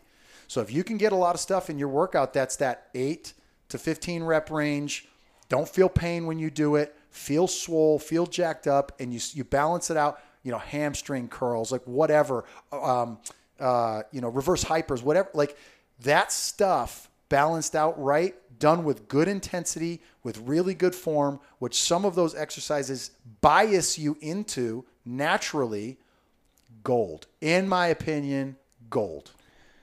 Well, I still train a lot of the stuff I've always done. I'll never get away from it. Like I'm always gonna do like I love the functional stuff. I love the metabolic things we marry into it. I'm a fan of mobility, Mm-hmm. but the base of what I do is still the bro shit. Yep. It always will be, and it's so good. It's so good and it works. Yes, it Like, does. That's the crazy thing. on so many levels. How you look, how you feel, all your health markers, your bone density. I mean, it would just go on and on and on and on at the benefits of that. Um, what I'll say is where we bring in this other piece of it, this mobility, this kind of athletic development, movement side of it. First of all, it's so fun. It's so fun when you get it right. For sure. And it's so fun when you allow yourself to have fun with it. Like, stop putting, you know what I did the other day? I put a half ladder out in my backyard. And I get this stuff, dude. And I was like, dude, you are structuring yourself, even though for the rest of the world, they're like, this dude's wacko. What is he even doing? This is like play 101. I was still structuring myself. So I heard a, a song that I love in the background, had my little block rocker out there. And I'm like, I'm going to pick ladder patterns. And I'm literally just going to put my feet in and out on the ground to the beat. And I, I went to like a metronome, like tempo of music. Boom, boom, boom, boom. In, out, up, back, ah, Ickey shuffle, two in, two out, bop, bop, boom, bop, bop, boom. And I literally did it on the beat. And I was like, my arms, like I was having so much freaking fun Just moving. and staying clean on the ladder. I, I took, I, I didn't see it. And I'm like, my gosh, there's always more room for me to make this fun for me. Um, so, but where we where we look at it differently, and what I want to share also with with the listeners out there is that if we just do that stuff, almost everything we do from a strength standpoint that's real strength, because of the way our bodies are designed, is always going to be in the sagittal plane like more moving forward and back or staying forward or a load when we're like up and down, right? So think of it. I, you, I don't care. Upright rows, curls, tricep push downs, uh, uh, um, overhead presses, uh, pull downs, squats, lunges. All, they're always done in this sagittal plane, this one piece of movement. The brain, the brain loves, loves, loves three dimensional movement. And you, when you give it that, it is like it's literally like feeding a, a flower like giving it water it's life giving and it's so when we we build the one so it's like i talk about it as this center of our core it's like that when we work on that stuff and we do the quality strength stuff and we do it right and we do it pain free and we balance it out then i'm building like this center post. And then what that allows these things that are on uh, ball joints that swing around my arms and my legs, when they want to swing around and do something life asks them to ask them to do, and they've got freedom to do it, they can get extended, they can open up without pain, without risk. So the brain goes, "I'll let you do that, and I'll let you do that freely." That post in the middle that I've built holds those in place. It's got an anchor to work from.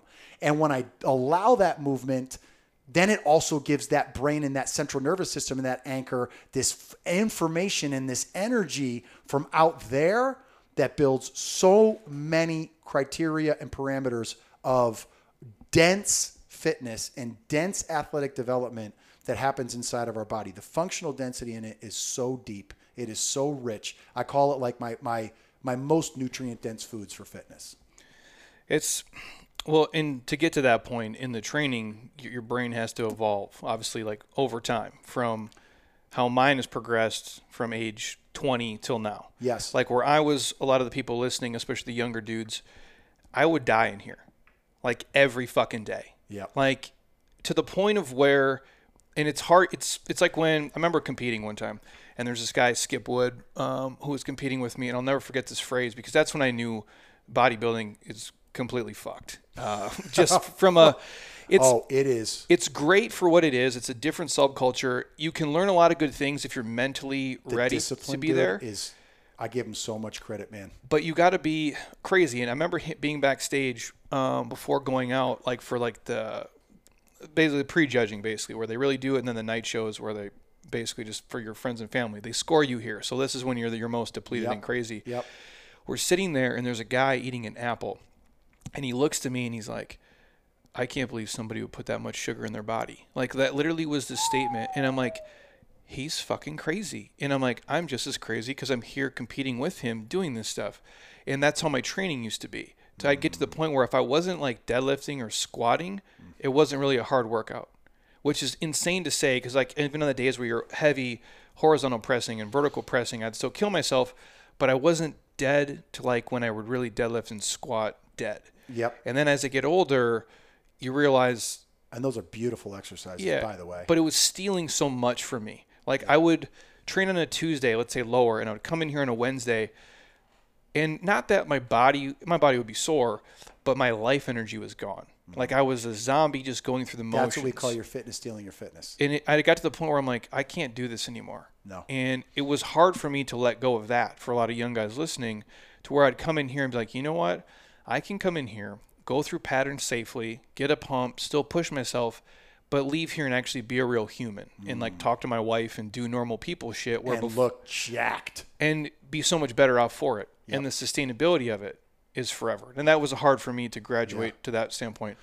Well, because there's an identity in that, like with all of us, and we. This is where we get real talk, right? Like, um, if your sport, if your training, if your body, if your fitness is your identity, meaning my worth comes from what I look like, my worth.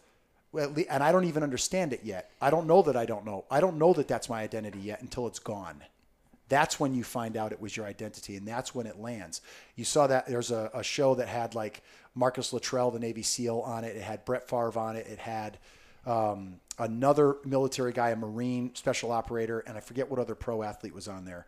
Um, the, some some of these guys might have seen it, but they were talking about what happened when the lights went out for those guys. Brett Favre's when he knew it was his last time running out in the stadium. Oh, God. And you're talking about like like Tiki Barber, Ronde Barber, Tiki or Ronde, I can't remember. All pro football player had a had a million dollar contract, was on TV, still talking about the sport that he loves. He was relevant. Locked himself in his parents' attic for six months Just depressed. because that's who I was, and I'm not that anymore, and I don't know who I am and what to do with it. So if if fitness is if that's our identity, it, it's it's it's a problem. Because when it goes away, that's what you feel, and that's what we suffer with until we realize, wait a minute, there's more to this game. Like, and there's a deeper why and a different why, and why it's important for me. But everyone's got to run their own race. The ones that are listening out there that have busted your butt and sacrificed and and counted your carbs and counted your grams of protein and counted what you take in and and you know it- chicken broccoli rice and you know all of that stuff. Let me tell you something. You have earned your stripes. You have earned the foundation to do whatever you want with fitness because you have a base of strength. You have a physical literacy and a gym literacy that's high. Here's what you also have you know that when you're ready and when it gets serious for you, serious enough, and you want to contribute with your life to humanity, you know you've got the discipline to do anything you set your mind to. That's what you should walk away with right now.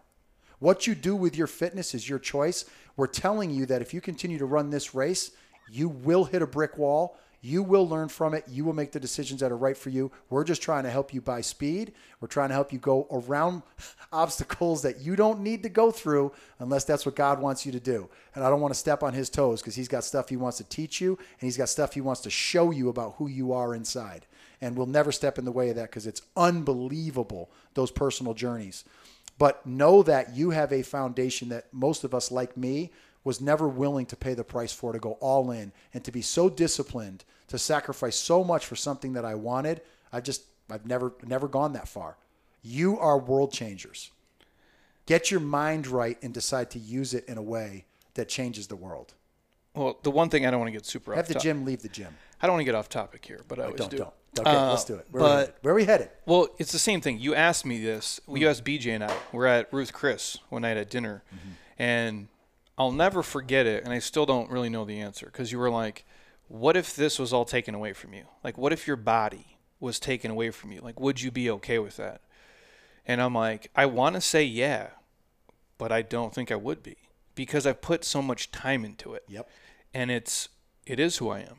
It's like you, it, whether it's ego shit or it's the ultimate flex. Maybe it's why I don't care about a lot of other things because I'm like, well, I'm shredded. And like in in Dries and I would joke about it all the time, like Yeah. in like a really asshole kind of way. I got to catch up with him. I We'd be like, oh yeah, that guy, cool. He drives a Ferrari, cool, but I'm shredded. Who gives a shit? Like it was always like Yeah. the default. In it's, Yeah. I mean, as a young twenty, that was your big stick you swung. yeah, like Yeah. when you're 26 is what you do. Yeah. As you get older, you realize you're just being an asshole. But I don't know if I'd be okay with like not being in this machine because it's what I walk around with every day, and it is my whole world is. And I'll share the story quick. My first like supplement contract was with Natrol, which owned ProLab and MRI. yeah. And I'm an athlete there, and so this guy AC, who's like a higher up, every time they'd pick me up from the airport or every time I'd go to the Arnold, the Olympia, whatever, he'd be like, "Oh, Jeremy Scott Fitness is here," and he would always say it like that. Not Jeremy's here, not Jeremy Scott's here. Jeremy Scott Fitness is here, and to them, that's obviously like that's who I was and what I was. But that's my entire identity is wrapped up in mm. that. My name's on the building, it's on the T-shirts, it's how people know me. If I didn't do a podcast, they probably know what my voice sounds like, and they just see me on video. Yeah. So it, I get where people struggle with the the evolution of your training as it has to change as you age. So I don't know if I could ever answer the question like would I be okay? Hopefully I don't ever have to. But it's tough because you do put so much time into it and to realize like when I do go play basketball, in my brain I can still do all the same stuff. But the percentage of the shots falling is not the same. Like it, it does evolve and it does shift. Yeah. And that's tough for people. Well, that's a specific skill, right? And, Yeah. And you got to keep that saw sharp. Like you got guys like Jordan spending three extra hours in the gym before everybody else, and you got guys like Steph Curry spending three or four extra hours. They're the best at the best. it's crazy. And if they don't do that, their shots don't fall. Yep. Like that. That tells you. Yeah. It's a skill. Um, but I think you know, for you, what I would say is that's super healthy. Like to have you go, yeah, I'd be to be like, I don't know. That's so healthy. Like, and that's we don't give ourselves permission as men in particular, women more so, but to just be real and to be like, no, that's my truth, man. Like, I, I don't know. Yeah. G- perfect.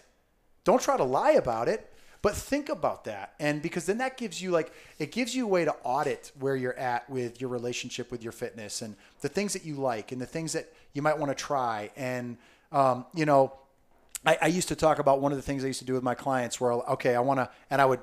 This is going to happen for them live right now. I could kind of do it like this, one to many. Um, so if I asked you guys and ladies listening to think about your your workouts for this is good. It's I don't know when you'll hear this, but think of the last week of your sessions. And so just take a second to do that. Just kind of you don't have to know the exacts. Some of you probably will, but think about like the generalities of your your workouts, your last 3 or 4 workouts. And just kind of let that sit.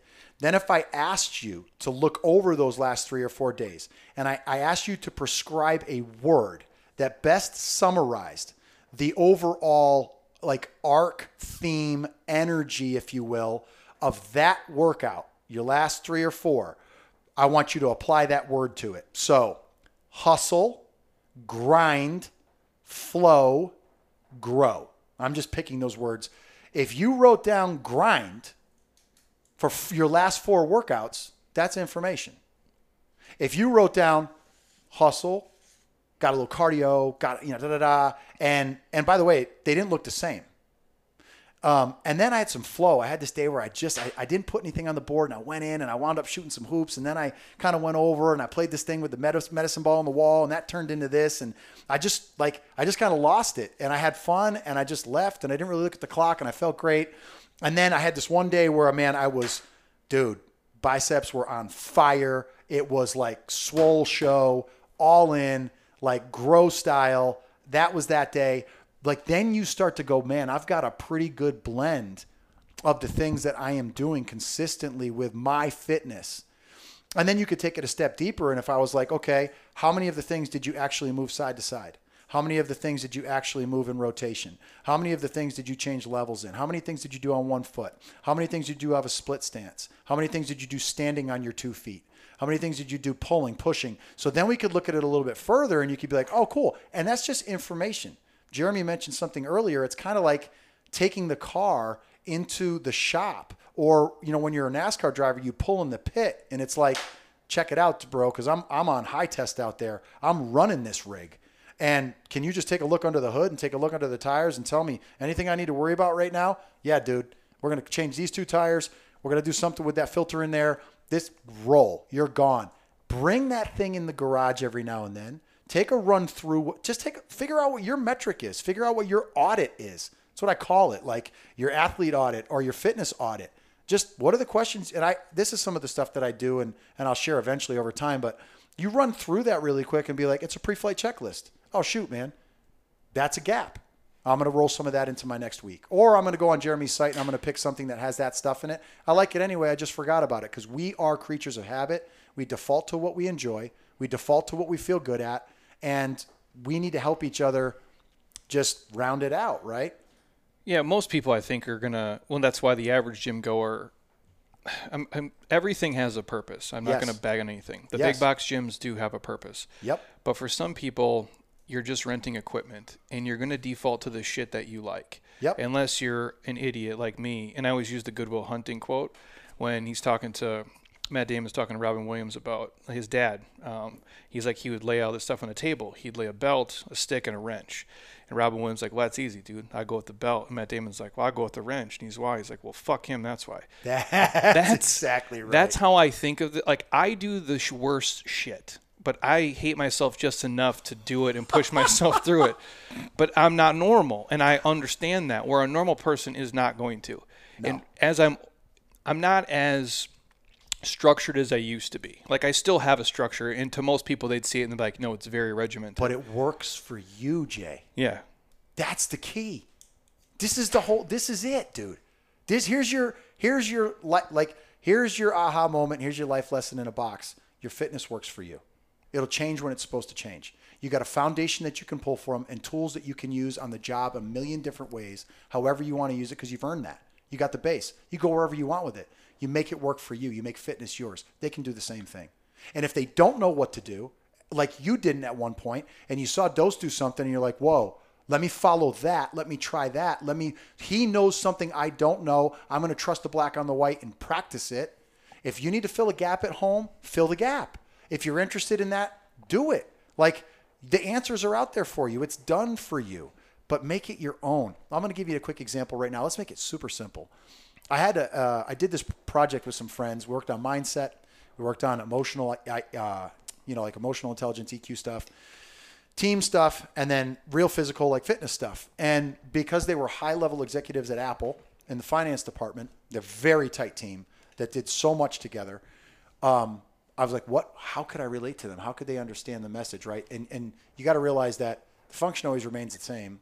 You got to change the form, however necessary, to reach the people that you want to talk to. So I came up with this thought for them to show them a principle, and the principle is this: a push-up is always going to be a push-up until you can look at it differently. A walk is always going to be a walk until you can look at it differently. So I set up an experience because we I, they, I knew they understood the principle of compounding. Like that's who they are. yeah, that's what they do. But I also wanted them to understand the principle is fitness is the outcome, not the goal. So let's just take a walk. The seemingly most in- insignificant, like, eh, uh, half the people like I don't even want to take a walk. It's so stupid. It's so boring. So here's what I had them do. I had them partner up with people that they chose, which is important. Um, and then I had I mapped out the walk before they got there for the weekend. This this really cool resort up in Northern California, and um, I knew how many total steps it was when I would be done with them, which was really the reveal. Like, how many did you count? Not one. You know how many you did? Six thousand. Yeah, You're good. You're good because the ones you do the rest of the day, you're all set. Like, and you didn't even feel one of them. Can you do that? So here's what we did.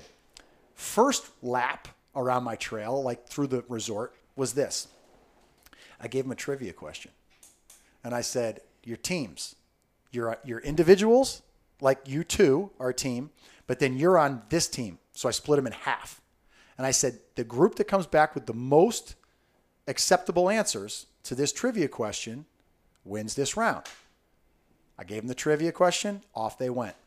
They came back, I asked questions, they gave me some awesome answers. I said, okay, round two. I want you guys. So basically, you, do you guys see that down there? That big pine tree way down there? That's about the halfway point. So when you get there around there, if you think about it, just switch and focus on the other person. I want you to rapid fire as fast as you can. I want you to tell the person that you're with, who they had a tight relationship anyway, um, as many things about you that they might not know as possible or things that matter to you as possible as you can in your minute and a half or so. Because it takes about three or four minutes to get around this each of these laps or Yeah. whatever. Um, and so they did. They came back.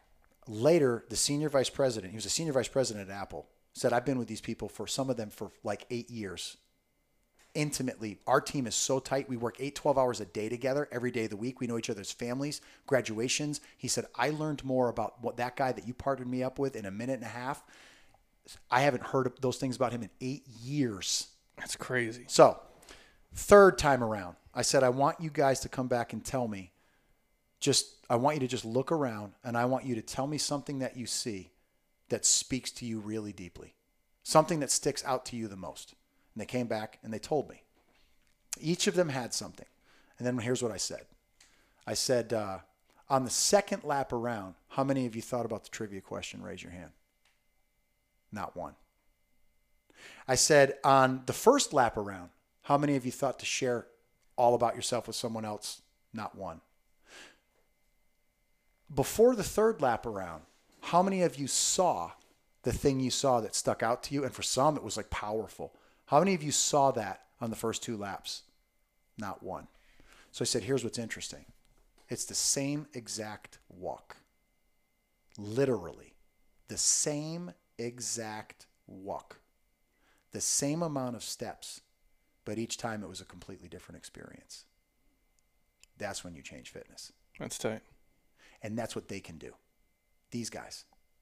I had a buddy, when I understood his core motivations as part of my fitness ID, I put a, a fitness activity. And he was a former college baseball player. I, I asked him what his favorite exercises were. Tell me a story about one of your favorite workouts. Story is super important. But we could do this another time. I could take them through this. It's so powerful. Um, so I gathered a bunch of information.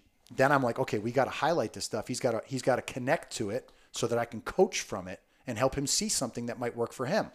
So based on what he loved to do and what he had done historically in his own fitness and training, I said, we'll pick. I said we went over his stuff. I had him tell me what spoke to him, so I knew I wasn't feeding him something. It was his awareness.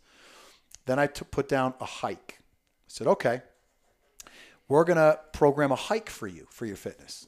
He's 23 year old, just out of college, pro base, like you know, college baseball player. He's like, Dave. To be honest, he's like, I won't go on a hike. That's just, I'm not gonna do that. It's not your thing. It's not my thing. So what I did was I said, okay, okay. I said, let me look at some of the stuff we went over and let me see if I can, if I can create something that might. So I created a hike, quote unquote, for him. I spoke for like 60 seconds. Pause. This is what he said to me. This is what Thomas said back to me. He said, when were you thinking about doing that? That'd be awesome. And then it hit me, bro. I'm like, we're talking about mindset, willingness, behavior change, readiness shifted in 60 seconds. I'm not going to hike. Give me one minute to speak to you and your motivations personally. When could we do that? 60 seconds? That's when I went, man, there's something here That's gnarly. because now you get a chance to see the same thing differently. That's the whole point behind Magnify the Good in Fitness and the people it serves. Once I can help you see what's already in you and who you are that you just have forgotten or haven't discovered yet, or from whatever reason in your past, some trauma in the home, issues, habits, stuff that you don't, it's just the way you grew up. I don't know any different. And your motivations, the things that light you up. You know, there's dudes that'll come into a workout and they're, it's like, I wrote down everything I did today, and this was my PR today. I haven't written down anything in 10. I don't care. But for, for you to know, man, I did that today. I overcame that. That is highly motivating to me. Someone else in the same room, the same room, the same class, they're like, dude, that I'm all set, bro. Like I don't want to write one. That is not my deal. But you know what I love today? I love the fact that Joe and I were able to do that sled together, and we we got it. We were able to get an extra plate on that we never thought we could do. Like we overcame something together. We com- we we were teammates. So that really landed on me, and I'll leave this with you to close us out. And then maybe if we have a second, or I can come back, we could do the inverse fitness lifestyle uh, pyramid that we talked about. But um, what really landed on me was I was coaching a class about seven years ago, and some, from some of the work that I was doing with some researchers and, and uh, some other individuals and like kind of different verticals. I'm watching this class at the end of, of kind of strangers, right? They don't really know each other. I'm watching them all after the workout was done, and you facilitate some of that after they're cool down and they're they're high fiving and they're da da da and they're chatting and this and that. And I'm like, I asked every one of them. I said, "Did you guys? Was the workout fun? Was the workout good?" And and they're all like, "Yeah, it was awesome." And I said, like, scale of one to ten, you don't have you have to like if if it was an eight and higher, raise your hand. Like satisfying, like like you enjoyed it, you liked it. Yeah. Every one of them, like, yep, eight or higher for sure. It can be an eight. That's not great. It's good. But I gave them some margin out of that, right? Yeah. So they all raised their hand. So all of them enjoyed the workout. And then I sat there and I said to myself, it's interesting. Every one of them enjoyed the workout, but I wonder if individually each person enjoyed it for the same reason. And that's when this spark went off in my mind where I'm like, Cer- certainly not. 100%. And what I said as an individual, as a coach, was if I can start to figure out what that is for Jeremy, and I can start to figure out what that is for Julie, they all had a great experience. But if I can start to understand their personal motivations better and the things that speak to them in their core, then this workout feels more like play. This workout speaks more to who they are. And it helps me help them set a foundation of fitness that will speak to them and serve them. And they will be able to see the same thing differently, which creates a completely different experience with their fitness. And by the way, still gives them all the things that they want. Well, I think most like really good coaches and programs do this and they don't even realize it. Like the ones people who are listening to me. What I mean is I got this question on Instagram. I don't think I've said this on the podcast yet. I get a lot of shit on Instagram uh, about everything that I That's, that's an understatement. yeah, that I do. Some of it appropriate, some of it not. Uh, and then what the group does. So usually, like on our story, I'll snap like the 6 a.m. people because they tend to be the savages, and sometimes I'll do other groups too. And my wife will, and we'll share. It's just for marketing and the normal stuff, and to give these guys a platform because like our stuff is so big now. This is like their ESPN. They're on my Instagram. It's cool for them. It's fun. Yeah. And I just show people like my daily life in some creepy way. People want to watch it, but I snapped a video, uh, maybe 30 seconds, and some guy messages me and he's like, "Hey, you know, does it bother you that some of the people in this group don't really push it or crush it? You take the time to program and design these workouts, and they're doing things in a polite way, like kind of half-ass, is what he was saying." I'm so glad you're going here. And my response, what I want to say, is different than like what I usually end up saying. I always take the high road and I go diplomatic, but it's not up to me mm. how these guys take the workouts that we present to them. I'm giving them the tools, we're walking them through how to do it correctly, but from the outside, sometimes you can't understand if you don't work in fitness where, well, that girl's squat isn't great. I'm like, it might not be because she's trying to not make it great. She just doesn't have the mobility yet to get there. That's this is the best she's doing with what she can. Or how tight she is, how tired she is, how much shit she's carrying with her. And when you talk about it like, oh, everybody loved the workout, and I do think for the most part, even if they hate it, they all hate it together collectively, like, like we did in college and sports. Right. But there's guys here, we have record boards. For some people, it's everything to them. They want to get their name on the board. It's, you know, I'm a savage. I want to kill myself. And we do have killers here. And that's what they love about it. Then there's people here who could give a shit less about that stuff. It's cheers, man. Yep, and they want to come and well, I just like it because the Everybody mu- knows my name. the music, my friends are here. Yep. So the group at 6 a.m. is trying to die. The group at 9:15, they want to come, listen to music, hang out, see their friends. They're going to sweat. They're going to move. They're getting something else out of it. So to answer the guy's question, no, it doesn't piss me off. I go, what you have to understand is every single person is getting something different out of it, and That's it's right. it's helping them maybe you don't see it at the level they understand. I go, but it's not just physical. It could be the social, the mental, spiritual. There's emotional sides to all these things Right. that we provide them, and that's tough from an Instagram post to really grasp all that. 100% and you nailed a bunch of stuff so as coaches one of the things we talked about and you know kind of coming together through activate and just in our our my I it's the four pillars of fitness for me those are the foundations of what I so fitness I It's where, I, it's where I stole that from, by the way. yeah, boy. Magnify the good in fitness. That's why I have quotes around fitness because fitness is so individually unique and so confusing for people. And so for me, it's like, okay, I've got to have a foundation to launch off of and have a conversation off of so people can either go, F you, I'm not into in, that, that is just not me. Or other people can go, wait a minute. Oh, okay, let's hear what, let, let's hear where, let's hear where this is built from. And so that foundationally, so what I say for us, and if there's coaches listening, people that actually teach fitness, as you start to understand that people are in front of you, what you get to do as a practitioner, what you get to do as a fit pro, what you get to do as a business owner, and we call this there's transparent and opaque things that you can do, things that people see and things that people don't see. When I know the people that I'm coaching or that I have a relationship with better, I can put a leaderboard in my space because I know it matters to five of the people that come in that group. They don't need to know that I'm putting it there because I know how they're motivated. I'm just putting it there so it's available should they be interested. And then when I know something else, I can start to create a culture and I can start to provide things inside of what I offer. And then if I'm not a coach, I can provide things for myself so that I can experience things, the ethos of it, the the little nuances, the little tools, the little that I can feel fed by in my space. And then that allows you not only to create a better experience for yourself if you're doing fitness on your own, but as a coach or as a fitness pro, you're starting to be able to create raving fans because you're speaking to them. And they're like, they don't even realize that music's played for a reason. We used to talk about this all the time like what's in your walls, what's on your walls, what's around your walls, and why. What are your values? What matters to you? Then let people make choices, but then think about them and give them an opportunity to be fed in a place and they don't even realize the thought you've put into it. But you can't put the thought into it. You can't create the structure unless you understand who you're serving. So I got five people coming over my house to have dinner. I'm going to make you my, my, my best dish ever.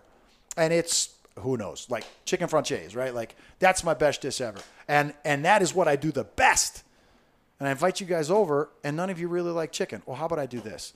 Hey, Jeremy, deathbed meal, favorite meal, like tell me what's on the plate. And Jeremy goes, "Well, oh, steak. What kind of steak? Not just steak. What kind of steak? Oh, dude, it's a T-bone. No, no, no, no. How's it cooked? Back up. Do you dry season it? Do you wet season it? Do you do, like tell me? Do you?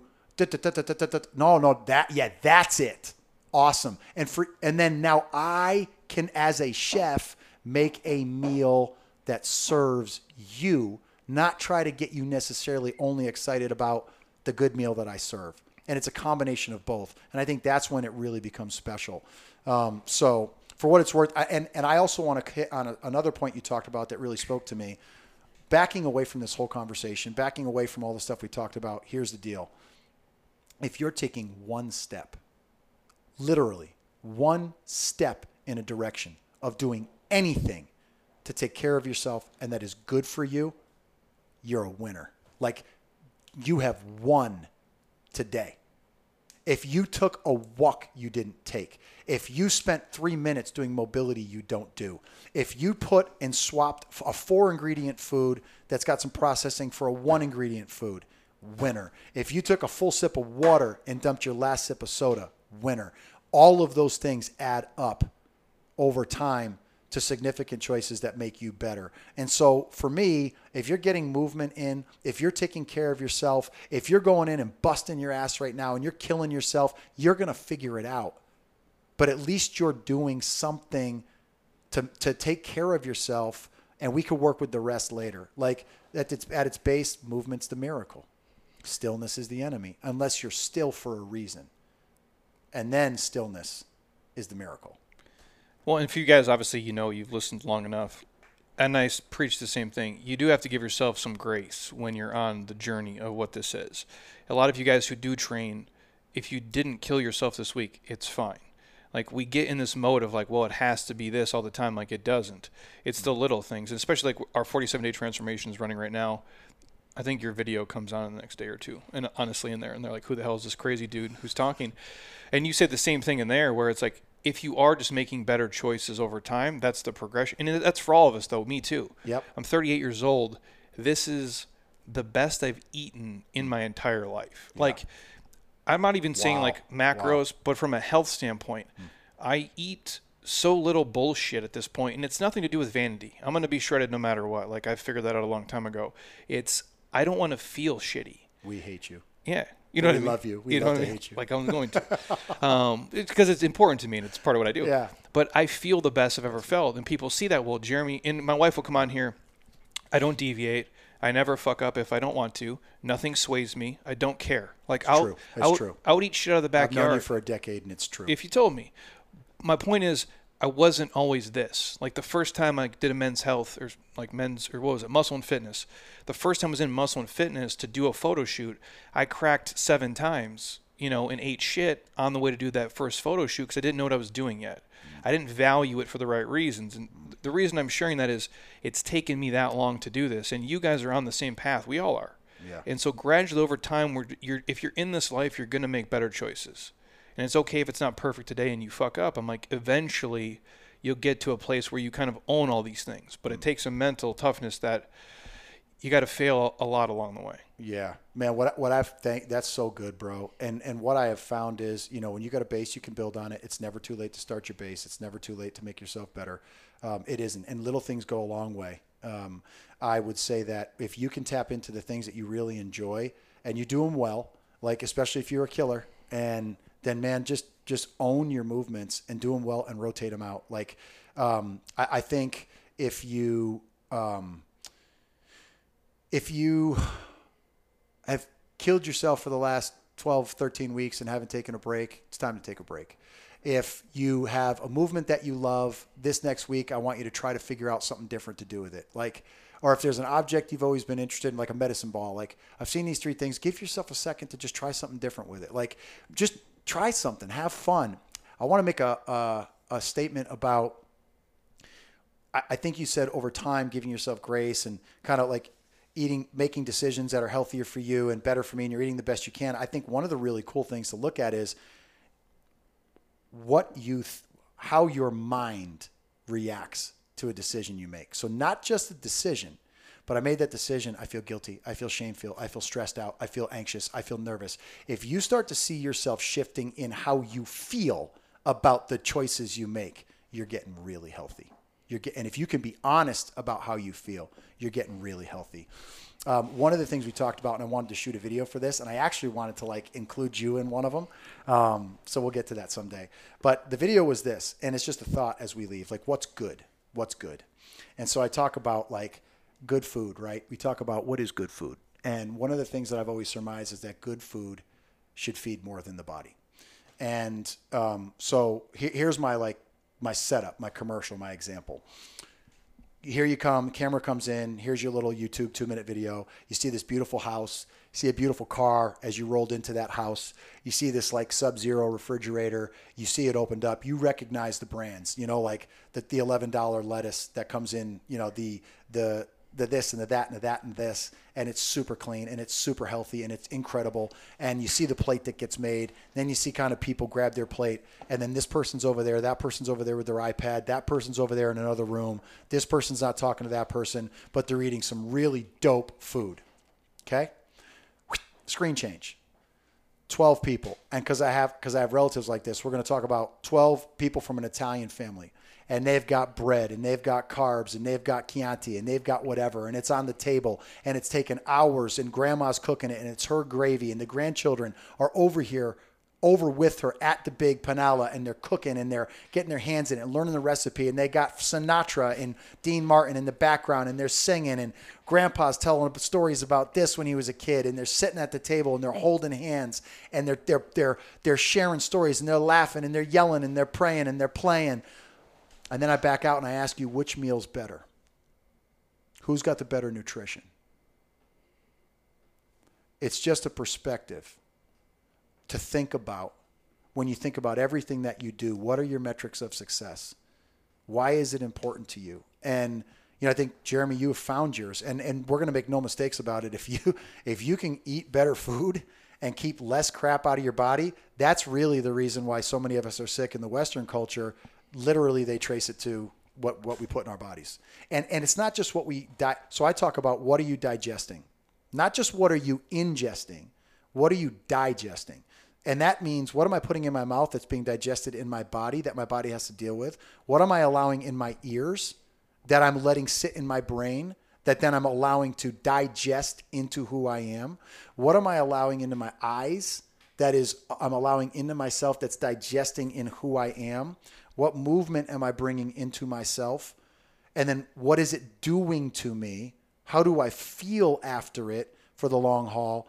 What am I digesting? And so I'm just saying, like, think about in, in think about your fitness, think about your wellness in maybe a slightly different way.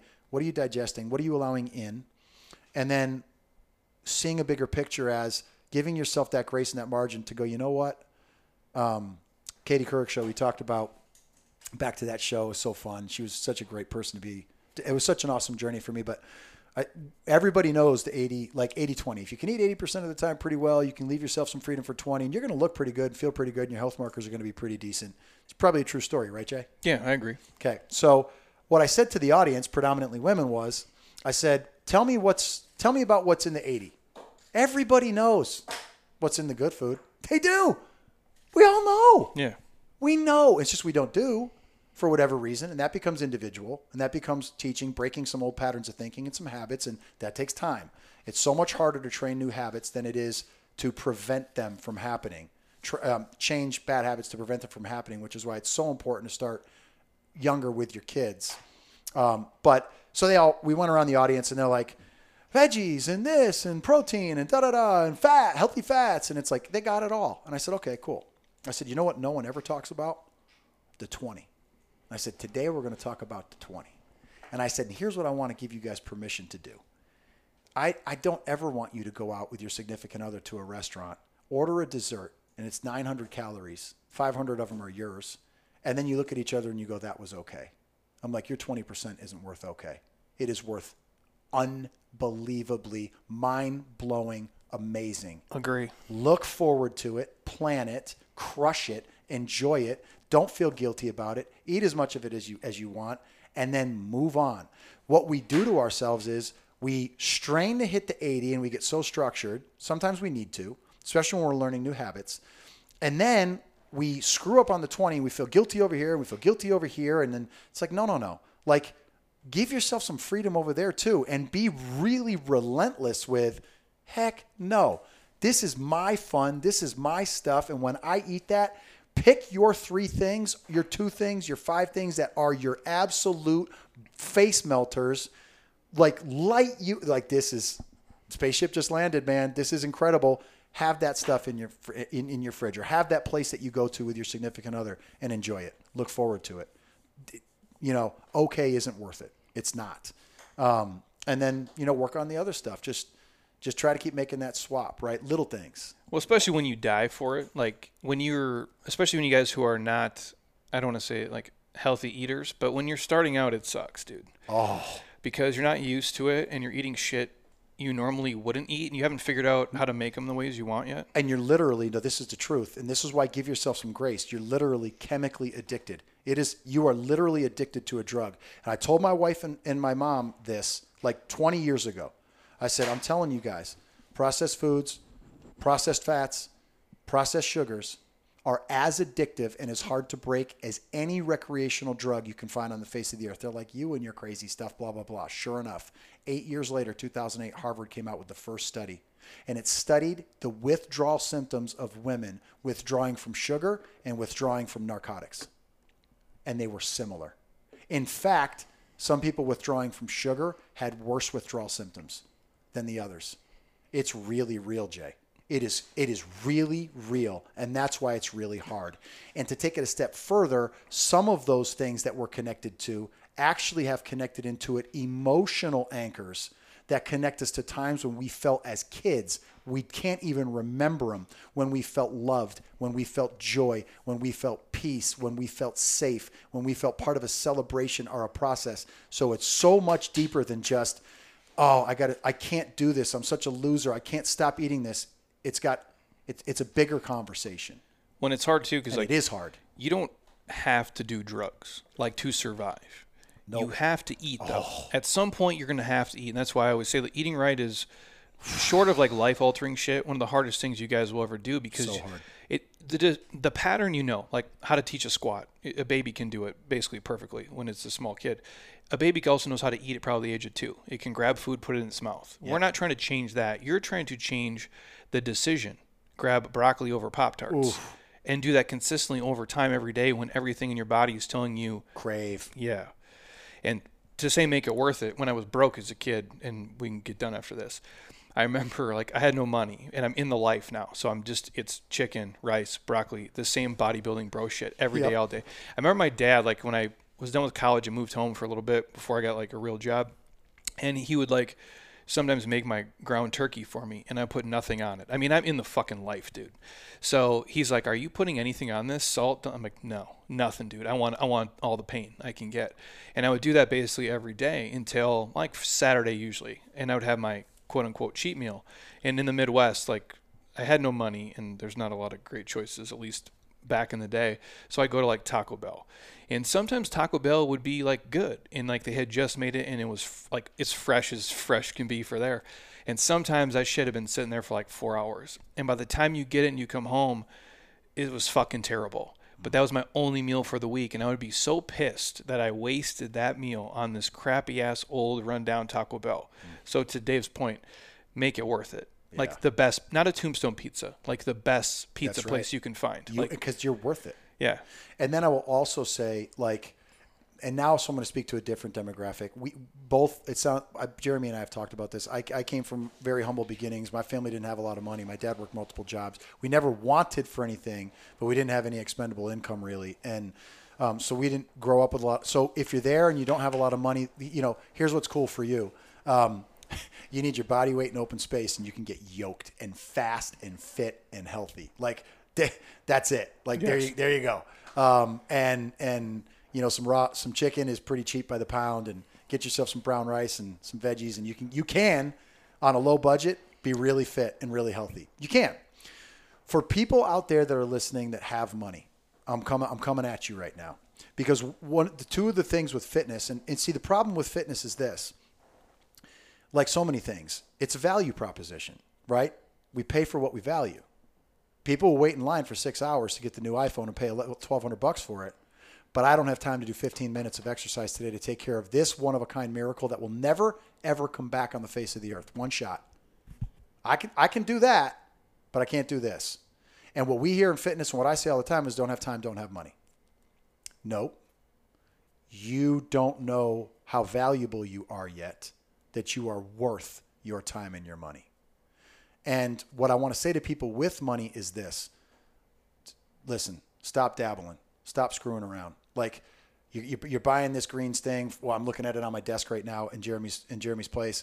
Like you're buying this green things for like 20 bucks, and no, nope. You've worked your ass off to have freedom financially. Please invest in yourself. Please stop because I've just had to come through this. I was telling Jeremy a story. I've just for the first time really invested a lot of money in myself, and it was scary. And it's a huge leap of faith, and I'm still second guessing it. But I'm committing to the black on the white and going all in because I know I need to do something different to get something different. But I always used to look at investing in myself as an expense. Like, how am I going to justify paying for that? It was an expense, not an investment. You are at a place now where you've got to invest in yourself.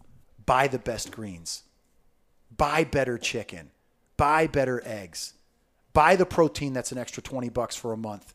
You're worth it. Don't go to this secondhand rate shoe store and buy sneakers because they're 20% off.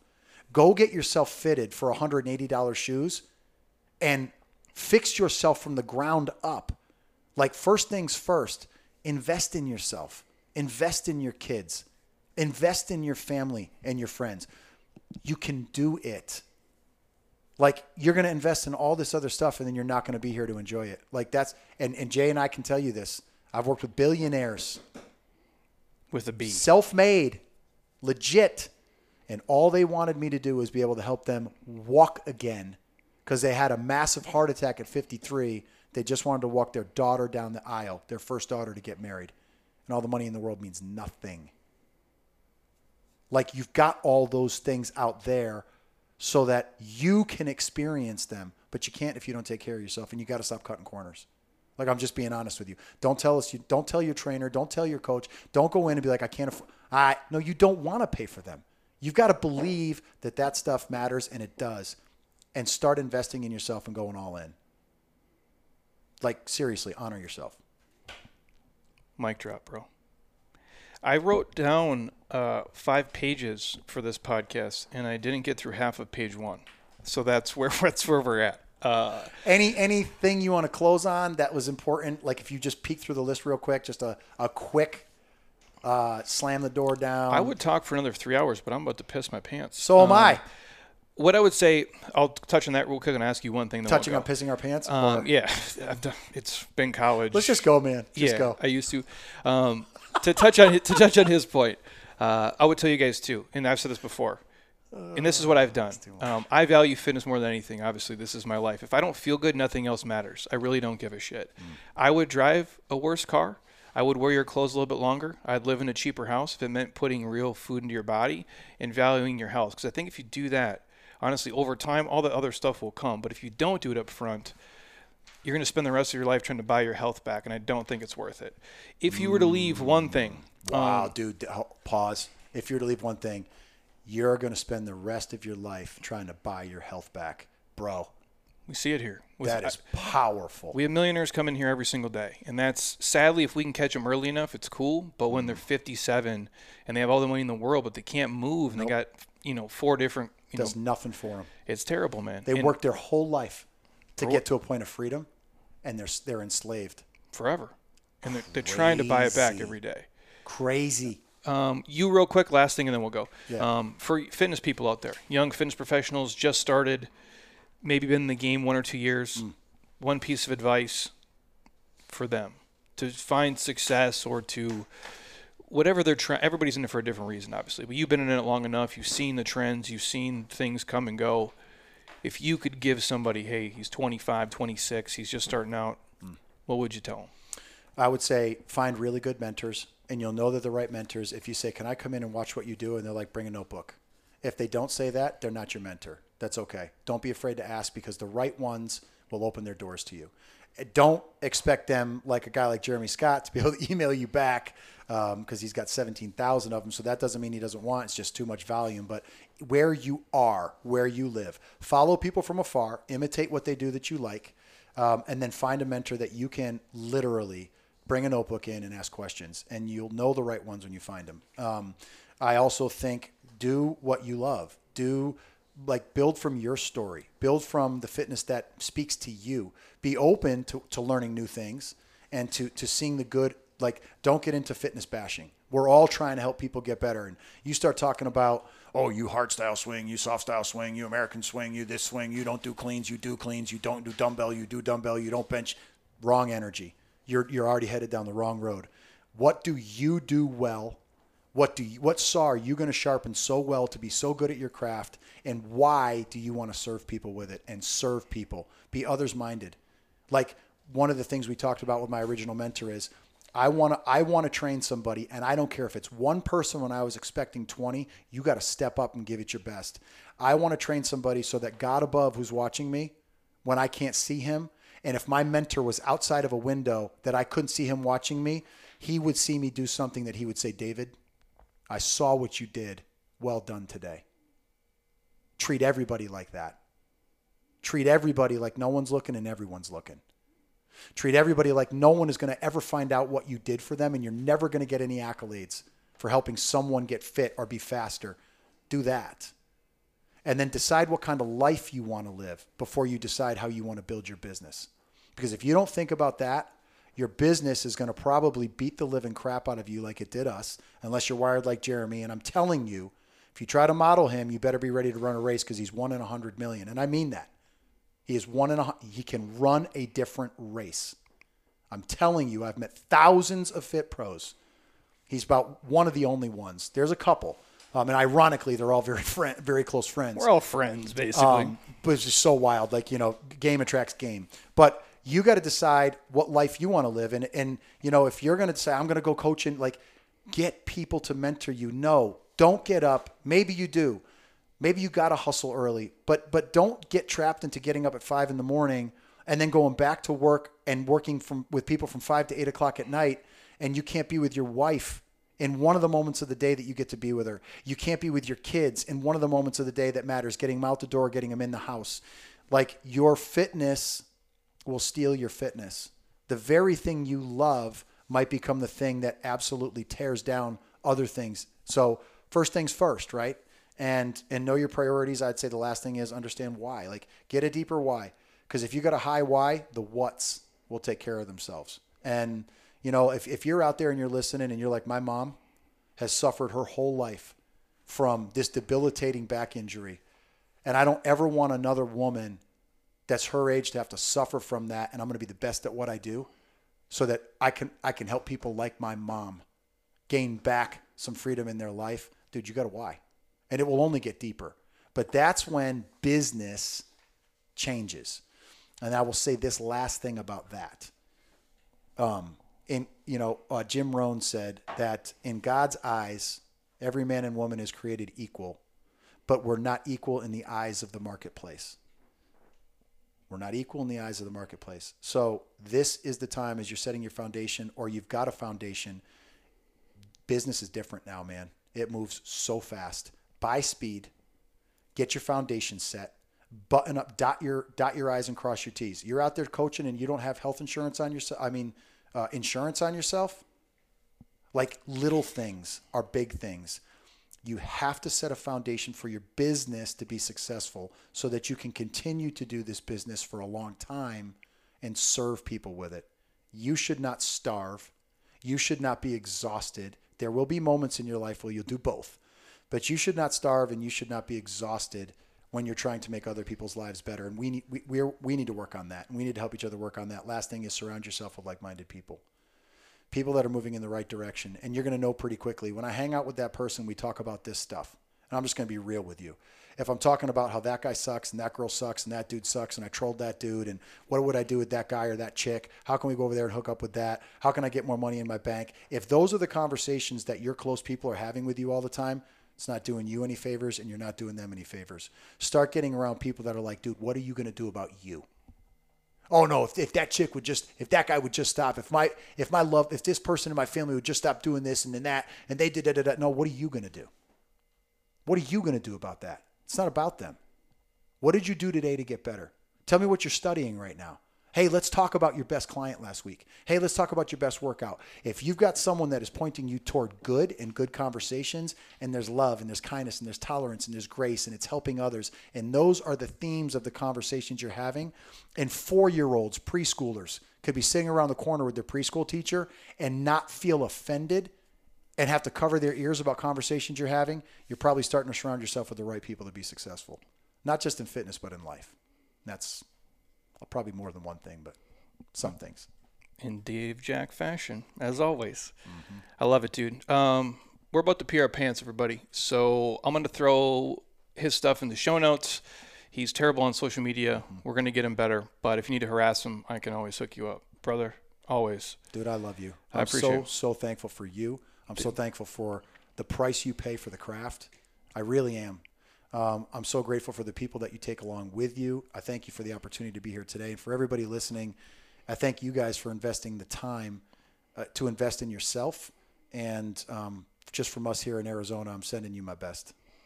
And I would not be here without you, brother. I appreciate it, man. Always. We'll bring you back on and go over the 800 things that we didn't get to. Sounds today. Um, you guys, uh, if you're on iTunes, you guys drop a five star, leave a comment. As always, I appreciate it. I'll drop all uh, Dave Jack stuff in the show notes. If you need anything, holler at me. I'll connect you. Uh, and as always, you guys eat well, train hard, be nice to people, and please, you guys, keep doing shit you love with people you enjoy because your life is too short not to. I'll talk to you soon. Peace. Bam.